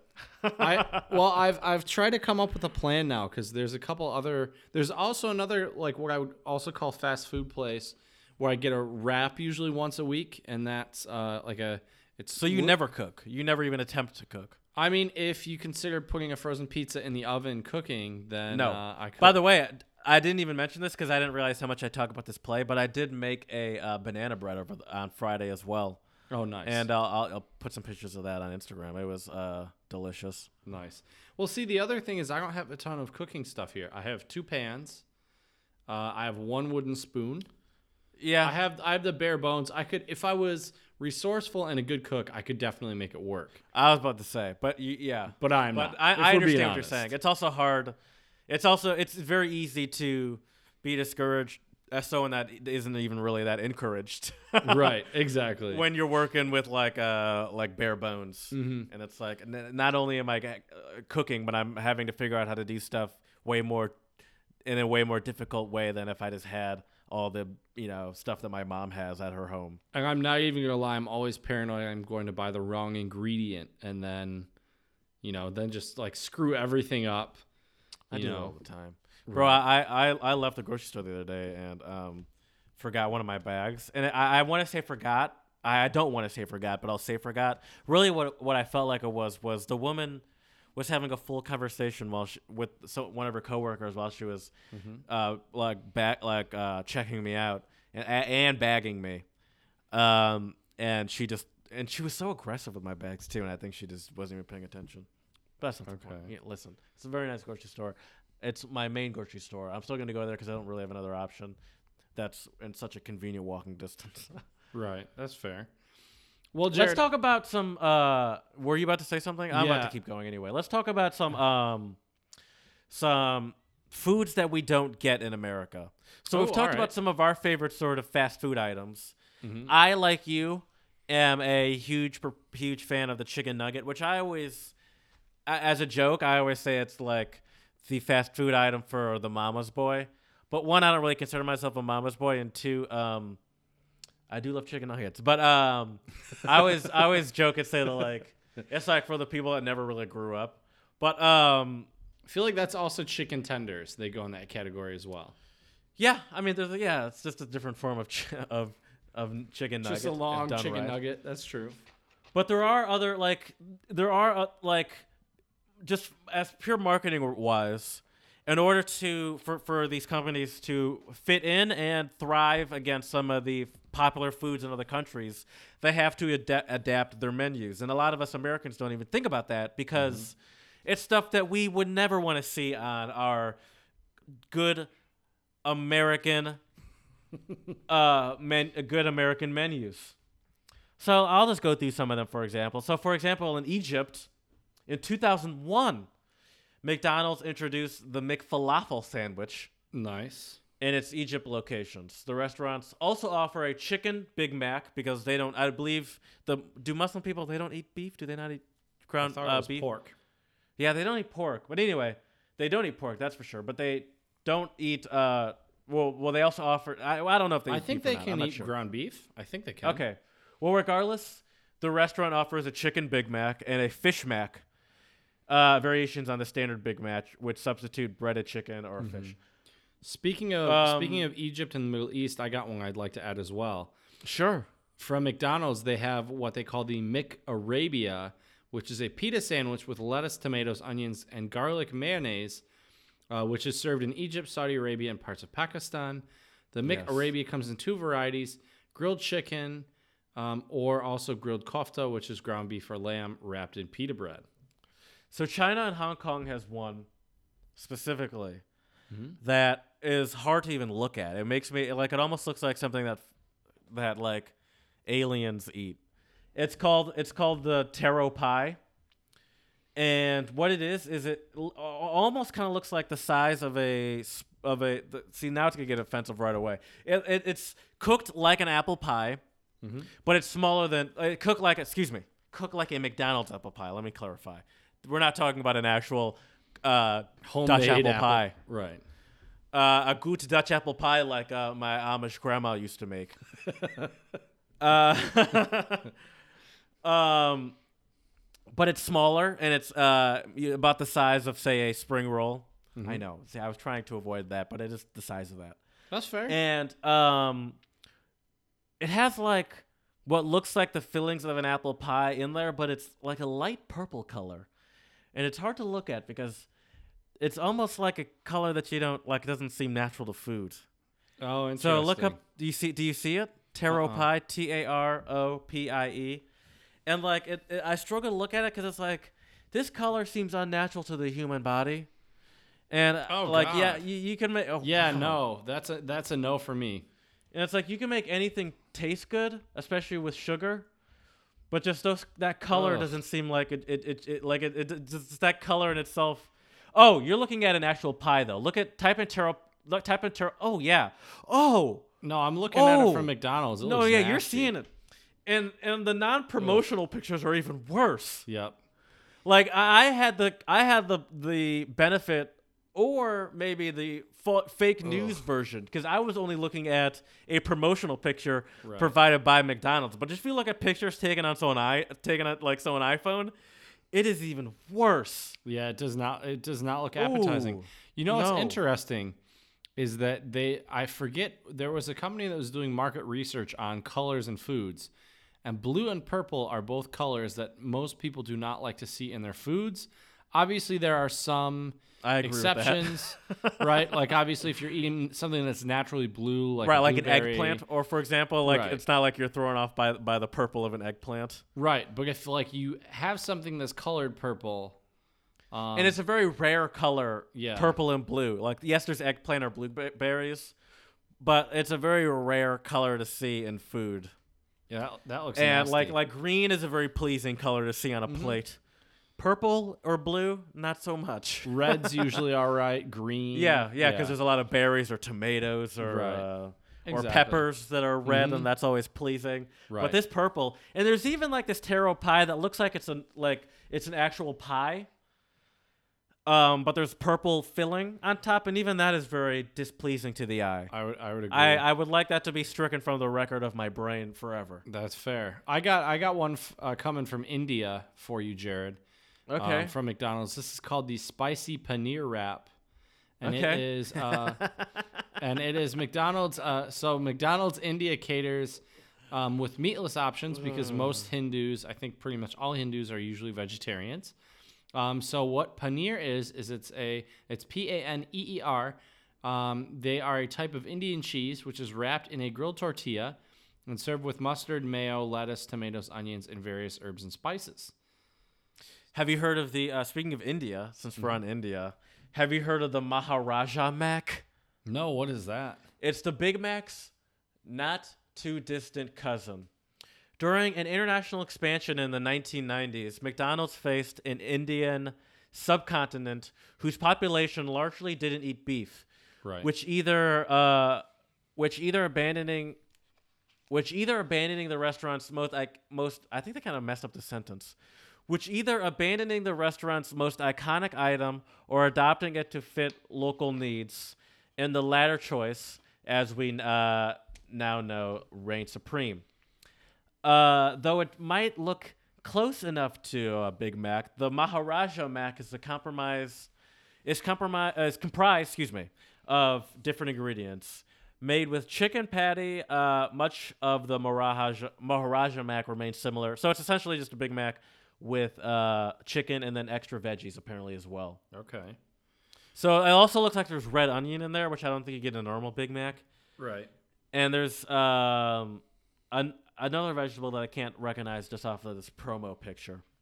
All right, Jared. I a laugh. Uh, by, by the way, I laugh. I laughed earlier, and I laughed more at the genius that is McDonald's marketing department right. because McDonald McDonald's has done like research to the level of like insurance companies, Mm-hmm. to where it's like I laugh at them, but they know exactly what the f they're doing. Oh, and I sure. think I, I'd bet I don't know, but I'd bet they're really probably the poster poster child for expanding and figuring out what different markets Mm-hmm. like. And it makes me even think of being in uh, places like close to Detroit. I'm not gonna say I grew up in Detroit because I didn't. I grew up in the suburbs around white people.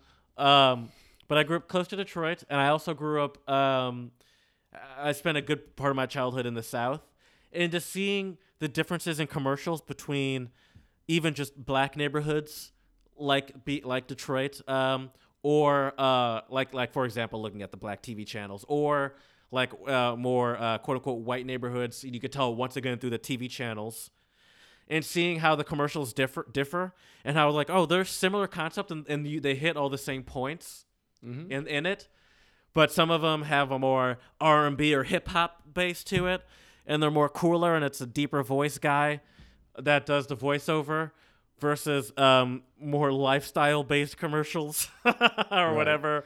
You know, it is interesting to see the differences, and it's like yeah, like you see this, like you see the level of differences they make. Um, even on local levels, on like what we're gonna put on different channels, what we're gonna put up in different neighborhoods, versus you're like, yeah, they do the exact same thing in every country that they're in, Definitely. which is just about every country. definitely. Speaking of McDonald's in different countries, Jared, I'm going to give you. Please, I'm going to give you a one. couple. I want to give you a couple different McDonald's ones, and I want to see if you can guess where. Where they Oh, sell. I like that. I like that. Okay, so this is called the McLobster. I'll describe it a little bit for you. Oh no. So, so the yeah, so the McLobster is a sandwich um, consisting of lobster meat, di- diced celery, shredded lettuce, salad dressing, served. I kid you not, on a hot dog styled bun. Where do you thi- Singapore. Nope. I don't know if you're gonna get this one.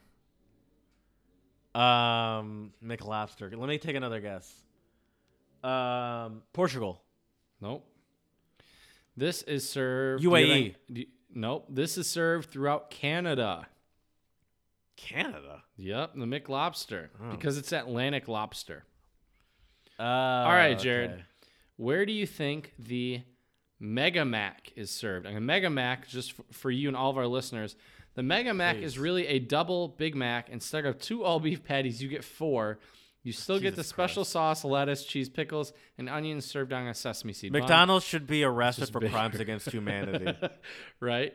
Um, the Mega Mac is not yet available in the United States, but you can order the sandwich in many countries in the world, such as what do you think? Where can you get that Mega Mac? uh, Netherlands. Nope. Um, uh, Indonesia.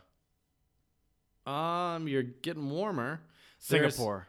Yes. Thailand. Yes, Singapore's one. There's four other countries you can buy this in. Um, So you got one, Singapore. uh, Yes, similar. Are they si- in similar area? a few of them are. Taiwan, China. China, yes. Boom. Okay, uh, okay, okay, okay. Uh, Japan. Yep, good. You got three. Two Really? more left. It's interesting that they have they're offering and Korea. Not in Korea, or at least not. it's interesting that they're offering something bigger in other countries than they would have in America. I almost feel Right. like if Americans find out about that, they're gonna be fucking pissed. Right. Um, You got two more. are they left. all are they all in the similar region? One's in Or Europe. am I? One's in Europe, and one is Russia? Nope. I don't think you're gonna get this. I'll just tell you these: Turkey Okay, and Australia. okay, interesting. Do you know And what it's they just call- a bigger, just more patties? Yeah, it's it's literally it's four meat patties. It looks like it looks like a hamburger, like a like a McDouble. Australia kind of makes sense. I think they're uh, Yeah. they like uh, to. It, uh, it literally really just looks like a themselves. hamburger, and then you put two more patties underneath it and another bun at the bottom. Do you remember the uh, McGangbang? Which that was a homemade one. Yeah, can you explain that to our listeners out there? The McGangbang was when you ordered. Um, was it a? I don't know what the burger was that you ordered because I never actually did it myself. Wasn't it a McDouble? Isn't it a McDouble and two McChickens or something like that? Yes, but I just didn't know what the burger was. I don't know if it was like a, a quarter pounder or or what. But yeah, essentially it's a McDouble then, and then what you do is it two McChickens? Or is it one? I, I don't remember. I've never actually anyway, then you stick one. either a McChicken or two in there and make it one burger, and then you eat that, and then you, and then you and then you die. shoot yourself after and die like uh, Elvis. So it is. Let's see here. Good old Wait. Urban Dictionary. Okay, Okay, so it's a tasty sandwich combination from McDonald's off the dollar menu. tasty. You order one double cheeseburger. Oh, this might be interesting. One spicy McChicken sandwich. Split the double cheeseburger between the two patties, and then put the entire McChicken sandwich inside the double cheeseburger. Um, and yeah, so there you go. McGangbang. Oh man! All right, uh, do you have any more? Only, only I, in I- America. yeah, I got I a enjoy more. this. I, got a couple this. more. All right, so so that was McDonald. Oh wait, I got one more from McDonald's for you. This is called chicken uh, McDough, MCDO. It's a single piece of fried chicken, usually a leg, served with spaghetti topped with uh, a meat sauce. Not Italy. That seems too easy. Nope. That seems like an a, an a uh, I'm gonna I'm gonna say though this promo picture I'm looking at looks more like rice than it does spaghetti. Is it also an Asian market thing? Yeah. China, Nope. Japan, Nope. Singapore. Nope. I keep wanting to guess Singapore. I feel like there's a lot going on in Singapore that we don't pay attention to. Not. I mean, I, I, I want to say they seem to have their shit together, but they also seem like they could relax a little bit on those rules. To, like, in order to have your shit together, you almost have to live like a um, what's the um, Brave New World lifestyle? I don't know. I can't think of the countries. Thailand, Indonesia, Philippines. Philippines. The Philippines is where that See, I'm dancing around there. Yeah, you were getting close. All right, so now I got so now here's a couple from different a couple different places. This is from Pizza Hut, and this is called the Crown Crust Pizza. It is a pizza, I kid you not, with mini cheeseburgers baked into the crust. It resembles a crown, hence the name. And it's topped This with beef, bums me out. beef I'm not gonna lie. lettuce, tomato slices, and drizzled with special Pizza Hut sauce.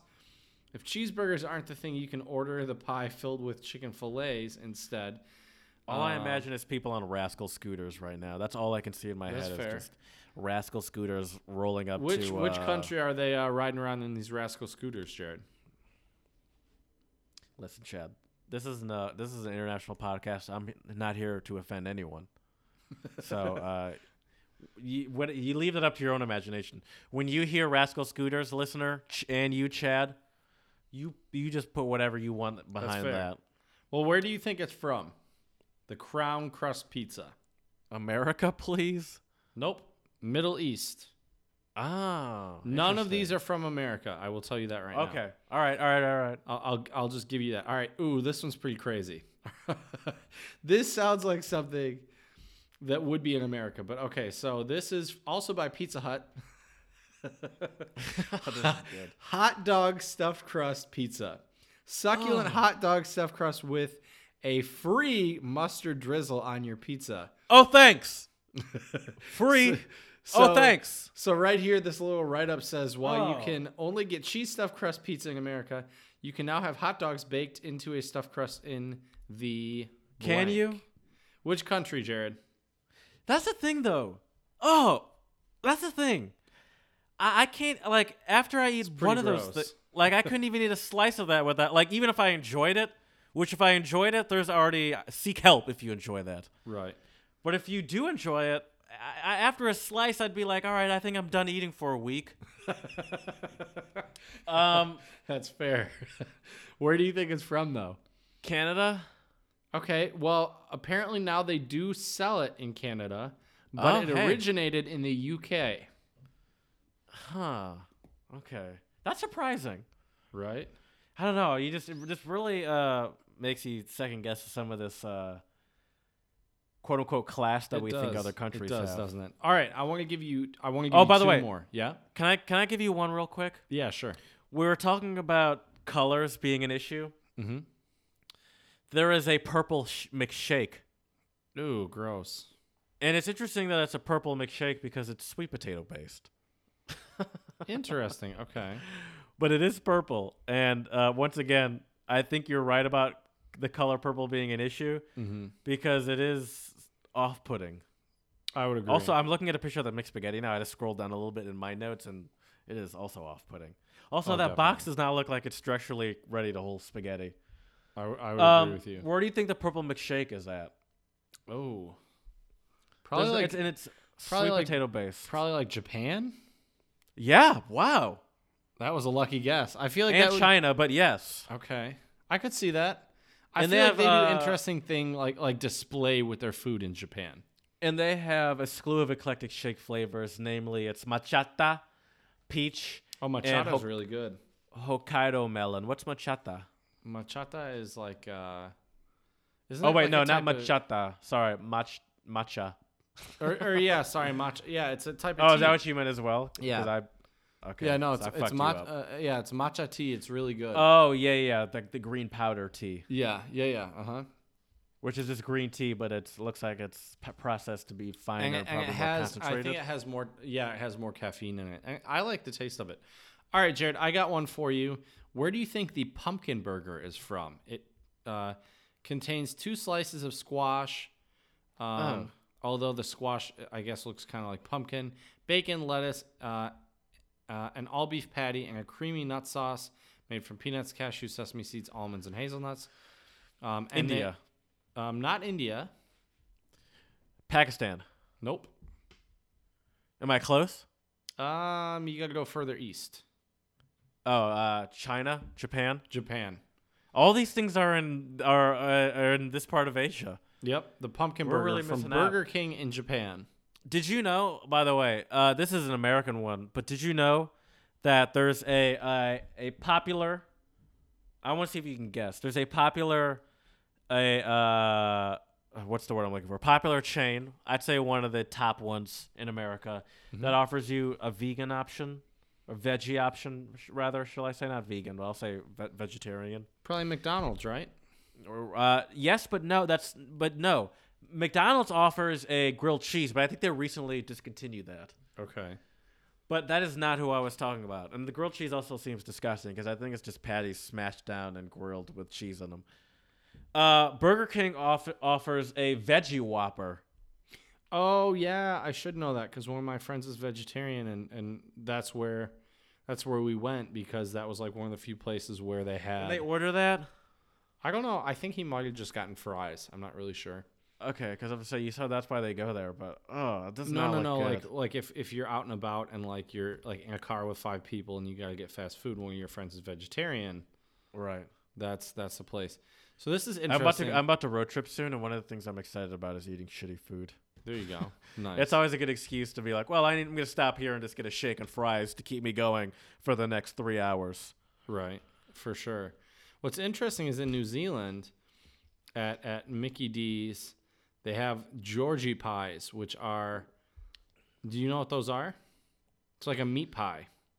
Yeah, I have. I know only because I've seen a picture of them, and those are all also slightly off-putting to me.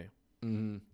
It's like a um, it's like one of those. It is. I think a meat pie is a typical British, Australian, New, New Zealand item, Mm-hmm. but this is uh, like a bite-sized one, right? Yeah. Yeah, and it, it is. I, I'm looking. I, I thought I had a picture of it somewhere, but I, I can't find it. But it is. Uh, oh, here it is. I found it. And, and it's interesting too to me that they offer it with French fries. Yeah. That seems like I I don't know why that I find that interesting, but I'm going to be honest with you, man. It really it, it it's hard to look at. I mean, it's not hard to look at per se, but it's like I don't trust anyone that's eating some of these things. Like that that that seems like the worst place to get a bean like a like a meat pie. I would agree. Ugh. I I just it's just it's hard for me to even like why are we doing this to ourselves anymore? Like we can get cheap food that's not this shitty. It's possible to be done. We do not have to settle for what's happening to us right now, but people uh, people love that familiarity. Yeah. And this stuff works and the fact that they figured this out is is amazing to me. Um in Guatemala, uh they have an interesting dessert in, from oh, your I know favorite what it is. I know what it is. the Ruth Chocodilla, Yep, the Chocodilla. Yep. which also, what the fuck are we doing to ourselves? America, not America, The world. Yeah, I don't know. What are we doing to ourselves? This is a crime against humanity. What I'm looking at right now. I would agree. This is what. This is what you do when you're at like the lowest part of your life, and you're like, shit, I need some sort of positivity in my life. I'm, I'm, I have nothing. All I have is a hot plate, some tortillas, and I stole some baby Ruths from a goddamn grocery store. Uh, Right. And what? And so what it is? The baby Ruth chocodilla is literally just melted baby Ruths in a uh, tortilla shell, like in a in a quesadilla tortilla shell, and then you just make it like a quesadilla, but with baby Ruths in there. Who thinks of this? Who greenlights this? Who orders this? Yeah, I don't Kill all of them. yeah, This is have- offensive no to me, idea. and it blows my mind that like like I almost it you know I, I I like this because we spend a lot of time on this podcast talking about. Granted, these are all American companies, but we spend a lot of the time on this podcast shitting on other uh, on America and talking about how there's a lot of, that America can learn, and it's like these are what have been market tested and proven to be big sellers in other countries. So like. It's, it's, it- this is it's- and this is and this it seems like the lowest of the low to me, where you're literally just doing straight up broke stoner shit. I mean, Yeah. that's what Taco Bell Yeah. has made their name is stoner That's shit. true. That is but true. this is taking stoner shit to the next level. This is like fuck it. We're, we just are, one of our employees has constantly been late, and we don't want to fire him because it's really hard in the job industry these days. So now we're just uh, using his ridiculous, uh, ex- like all, all the crazy shit that he comes up with, and just putting it uh, on our shelves in different test markets. For example, he was his paycheck didn't come in for another couple days, but he had some old stale Babe Ruth from three from Babe Ruth, Baby Ruth from like three Halloweens ago. I'm literally offended by this. Yeah, I, I can tell you're li- you're livid. Well, Jared, Um, hopefully hopefully I can calm you down a little bit by giving you a on. useful. We've been going on uh, for a while. I didn't even realize. I mean, we don't have to, but I just didn't realize how long we've been going. Right. Well, hopefully, don't Jared, I to, can I can but- calm you down a little bit with a uh, new Czech word of the pod. uh, yeah, okay. So I wanted to do one that's somewhat related to food, since that is our topic this episode. And this word Uh-huh. has come in really handy while I've been here in the Czech Republic. And the word is tady, and tady means here. So if you go- Okay. you go order your food, like there's a there's a place I go to, and How do you say to go? um, Submit Sebo. Okay. See, I know I it's only one word, and by the way, but I figured I'd also give you that. You know, as a teacher, you always like to challenge your students, and it's Oh, like, for yes, sure. Mm-hmm. good job, you did your assignment. Let's push it a little bit farther. I, I appreciate that. Further, I think it's further. would be the Further, proper- further, but yeah. Let's push it a little bit further. But yeah, and this word has become very useful for me because there's a few places I'll go to here, and I, and my Czech now is getting good enough where I can order order everything. I'm not a huge fan of tomatoes, so there's a place where I go and they usually put tomatoes in their stuff, and so I, I'll I'll say in Czech without tomatoes Mama hoo and hoo. blah blah blah. How are you with um, people telling you the cost? That's that's fine. My numbers are getting there. Um, Oh, look at you. yeah, sl- slowly but surely. This is how a polyglot is formed, people. That's true. You're witnessing before your very ears. That's true. So to all of our listeners, We should be there, charging for this shit. We, we should be. For all of our listeners out there, if you're ever in the Czech Republic and uh, they ask you tady, that just means do you want to eat it here? Chad has been changing my mind on Czech music. Turns out all it takes is for them to speak English. That's And fair. You can make a good song. No, I'm kidding. So, uh, the song of the pod for today is your choice. You Mm-hmm. provided us to the with this, and it's how do you how do you say that? I'm gonna take a guess before you. Uh, Oh, I'm sorry. just go ahead. Just say. it. Yuri, what's the last Can't name? How would you say the last name? Can't name? even pause for a second and let me just get a word out. Oh my god. Uh, uh the last name uh Marshicek. Wow, great job. I think you deserve a Hezký Kluk. Paráda. Oh, okay. Hezký Kluk. Yeah, I so don't like it's the. Um, boy. the- Slave recollections. oh, God. Uh, not what I was trying to go for there either. But, anyways, yeah, Yuri, um, Yuri um, uh, Mar- Marshicek. Yeah, trio. The Yuri, Marshicek. Yuri Marshicek trio. The song is called I Got a Feeling. Or, no, sorry, that's the album. Um, the song is called Help Me Through the Day. Um, so uh, first, I want what I want to do is give my impression on the song, and I'll give my impression essentially first by reading the bio off their website, which because I want to know a little bit about them, and the, I, I want to read their bio to you real to you, or well, Yeah, Yidi's for bio. Yidi, how do you say it? Well, it's got the j, the j, Yidi. y- Yuri, Yuri. Yiri. Yiri, who's 27, has been immersed into the blues uh, since he was a teenager, listening to the electric blues guitar greats such as Freddie King, B.B. King, And Albert Otis, King? Oh, damn. I was hoping they give us all three kings. Anyway, sorry. Otis Rush, Magic Sam, as well as soul singers like Al Green and Otis Redding. A lot of Otises and Kings.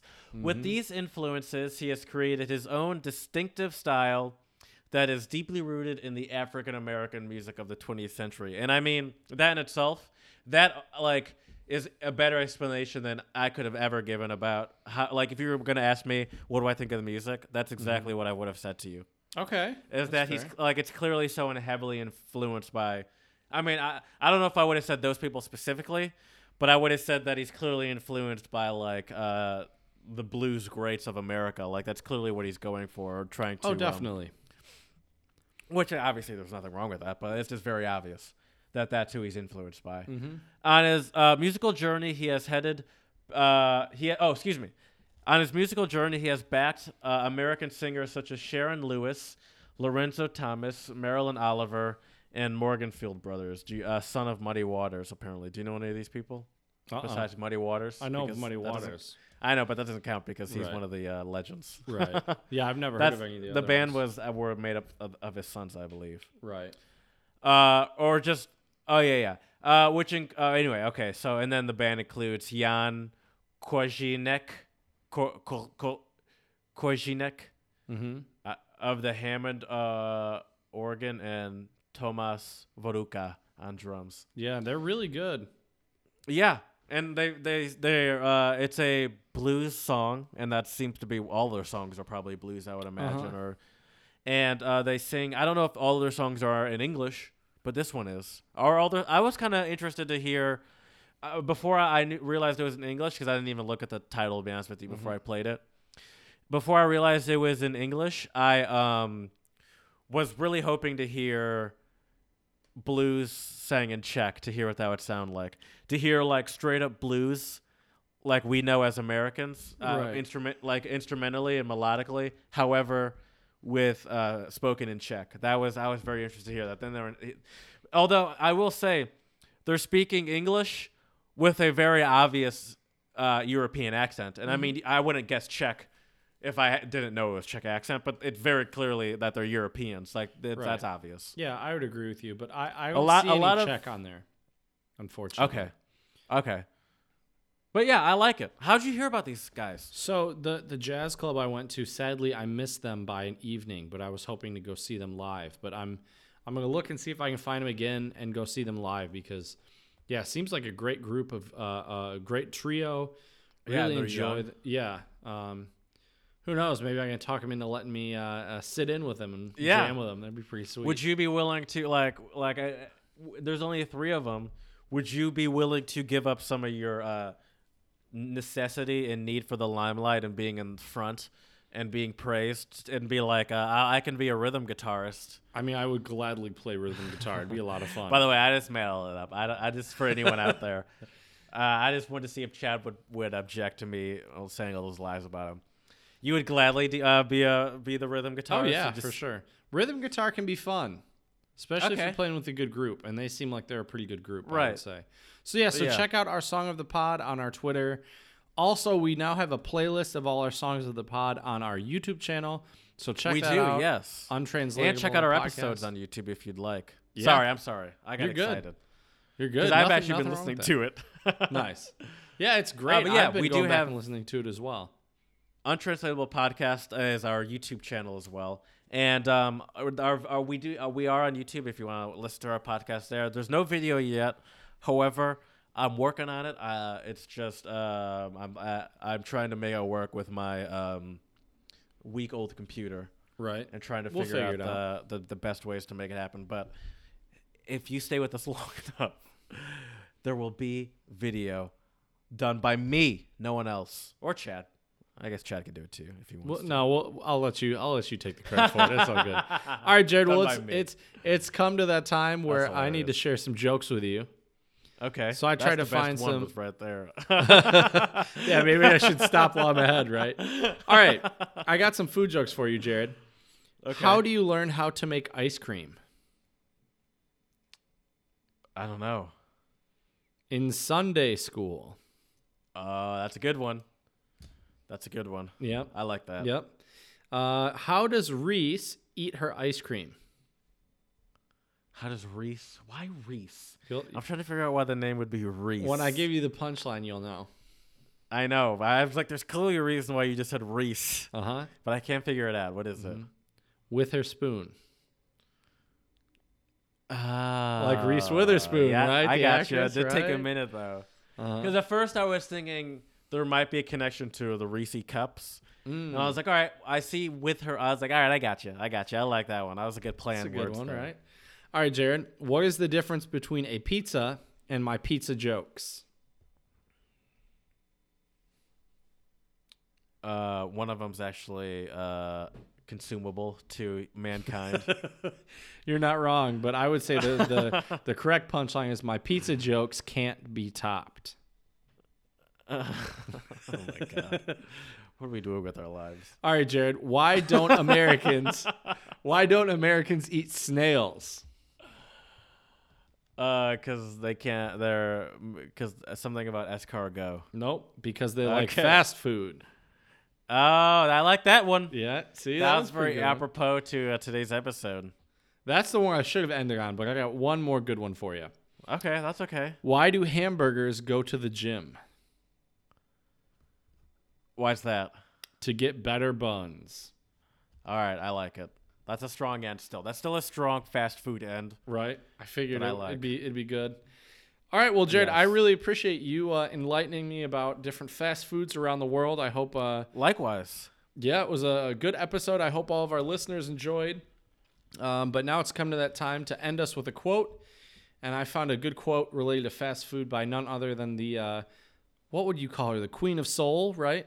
Of course. Aretha Franklin, and it is occasionally I will still have that quarter pounder because I love fast food, but you have to keep it to a minimum. So to all of our listeners out Yeah. there, if you want to have your what was that called that t- tat the the weird looking pie, taro pie. Taro pie. If you want to have that, have them in in moderation. Keep it to a minimum. Only one taro pie a week. That's right, exactly. Oh, Well, we thank you. Please reach out to us. Slipping on gator piss. That's definitely what happens if you don't keep uh, your fast food to a minimum, for sure. But yeah, so please contact us on Twitter at untranslatable1. Shoot us an email at untranslatablepodcast at gmail.com. If you enjoy our songs of the pod, please take a look on YouTube. You can find them at our Untranslatable Podcast YouTube channel. Also, please uh, check out our Instagram page. Follow us. Uh, we have lots of different travel pictures, um, video clips, well, I guess sound clips of uh, highlights of our episodes. So take a look at those, and uh, we really appreciate your support. And we look forward to hearing from you next time.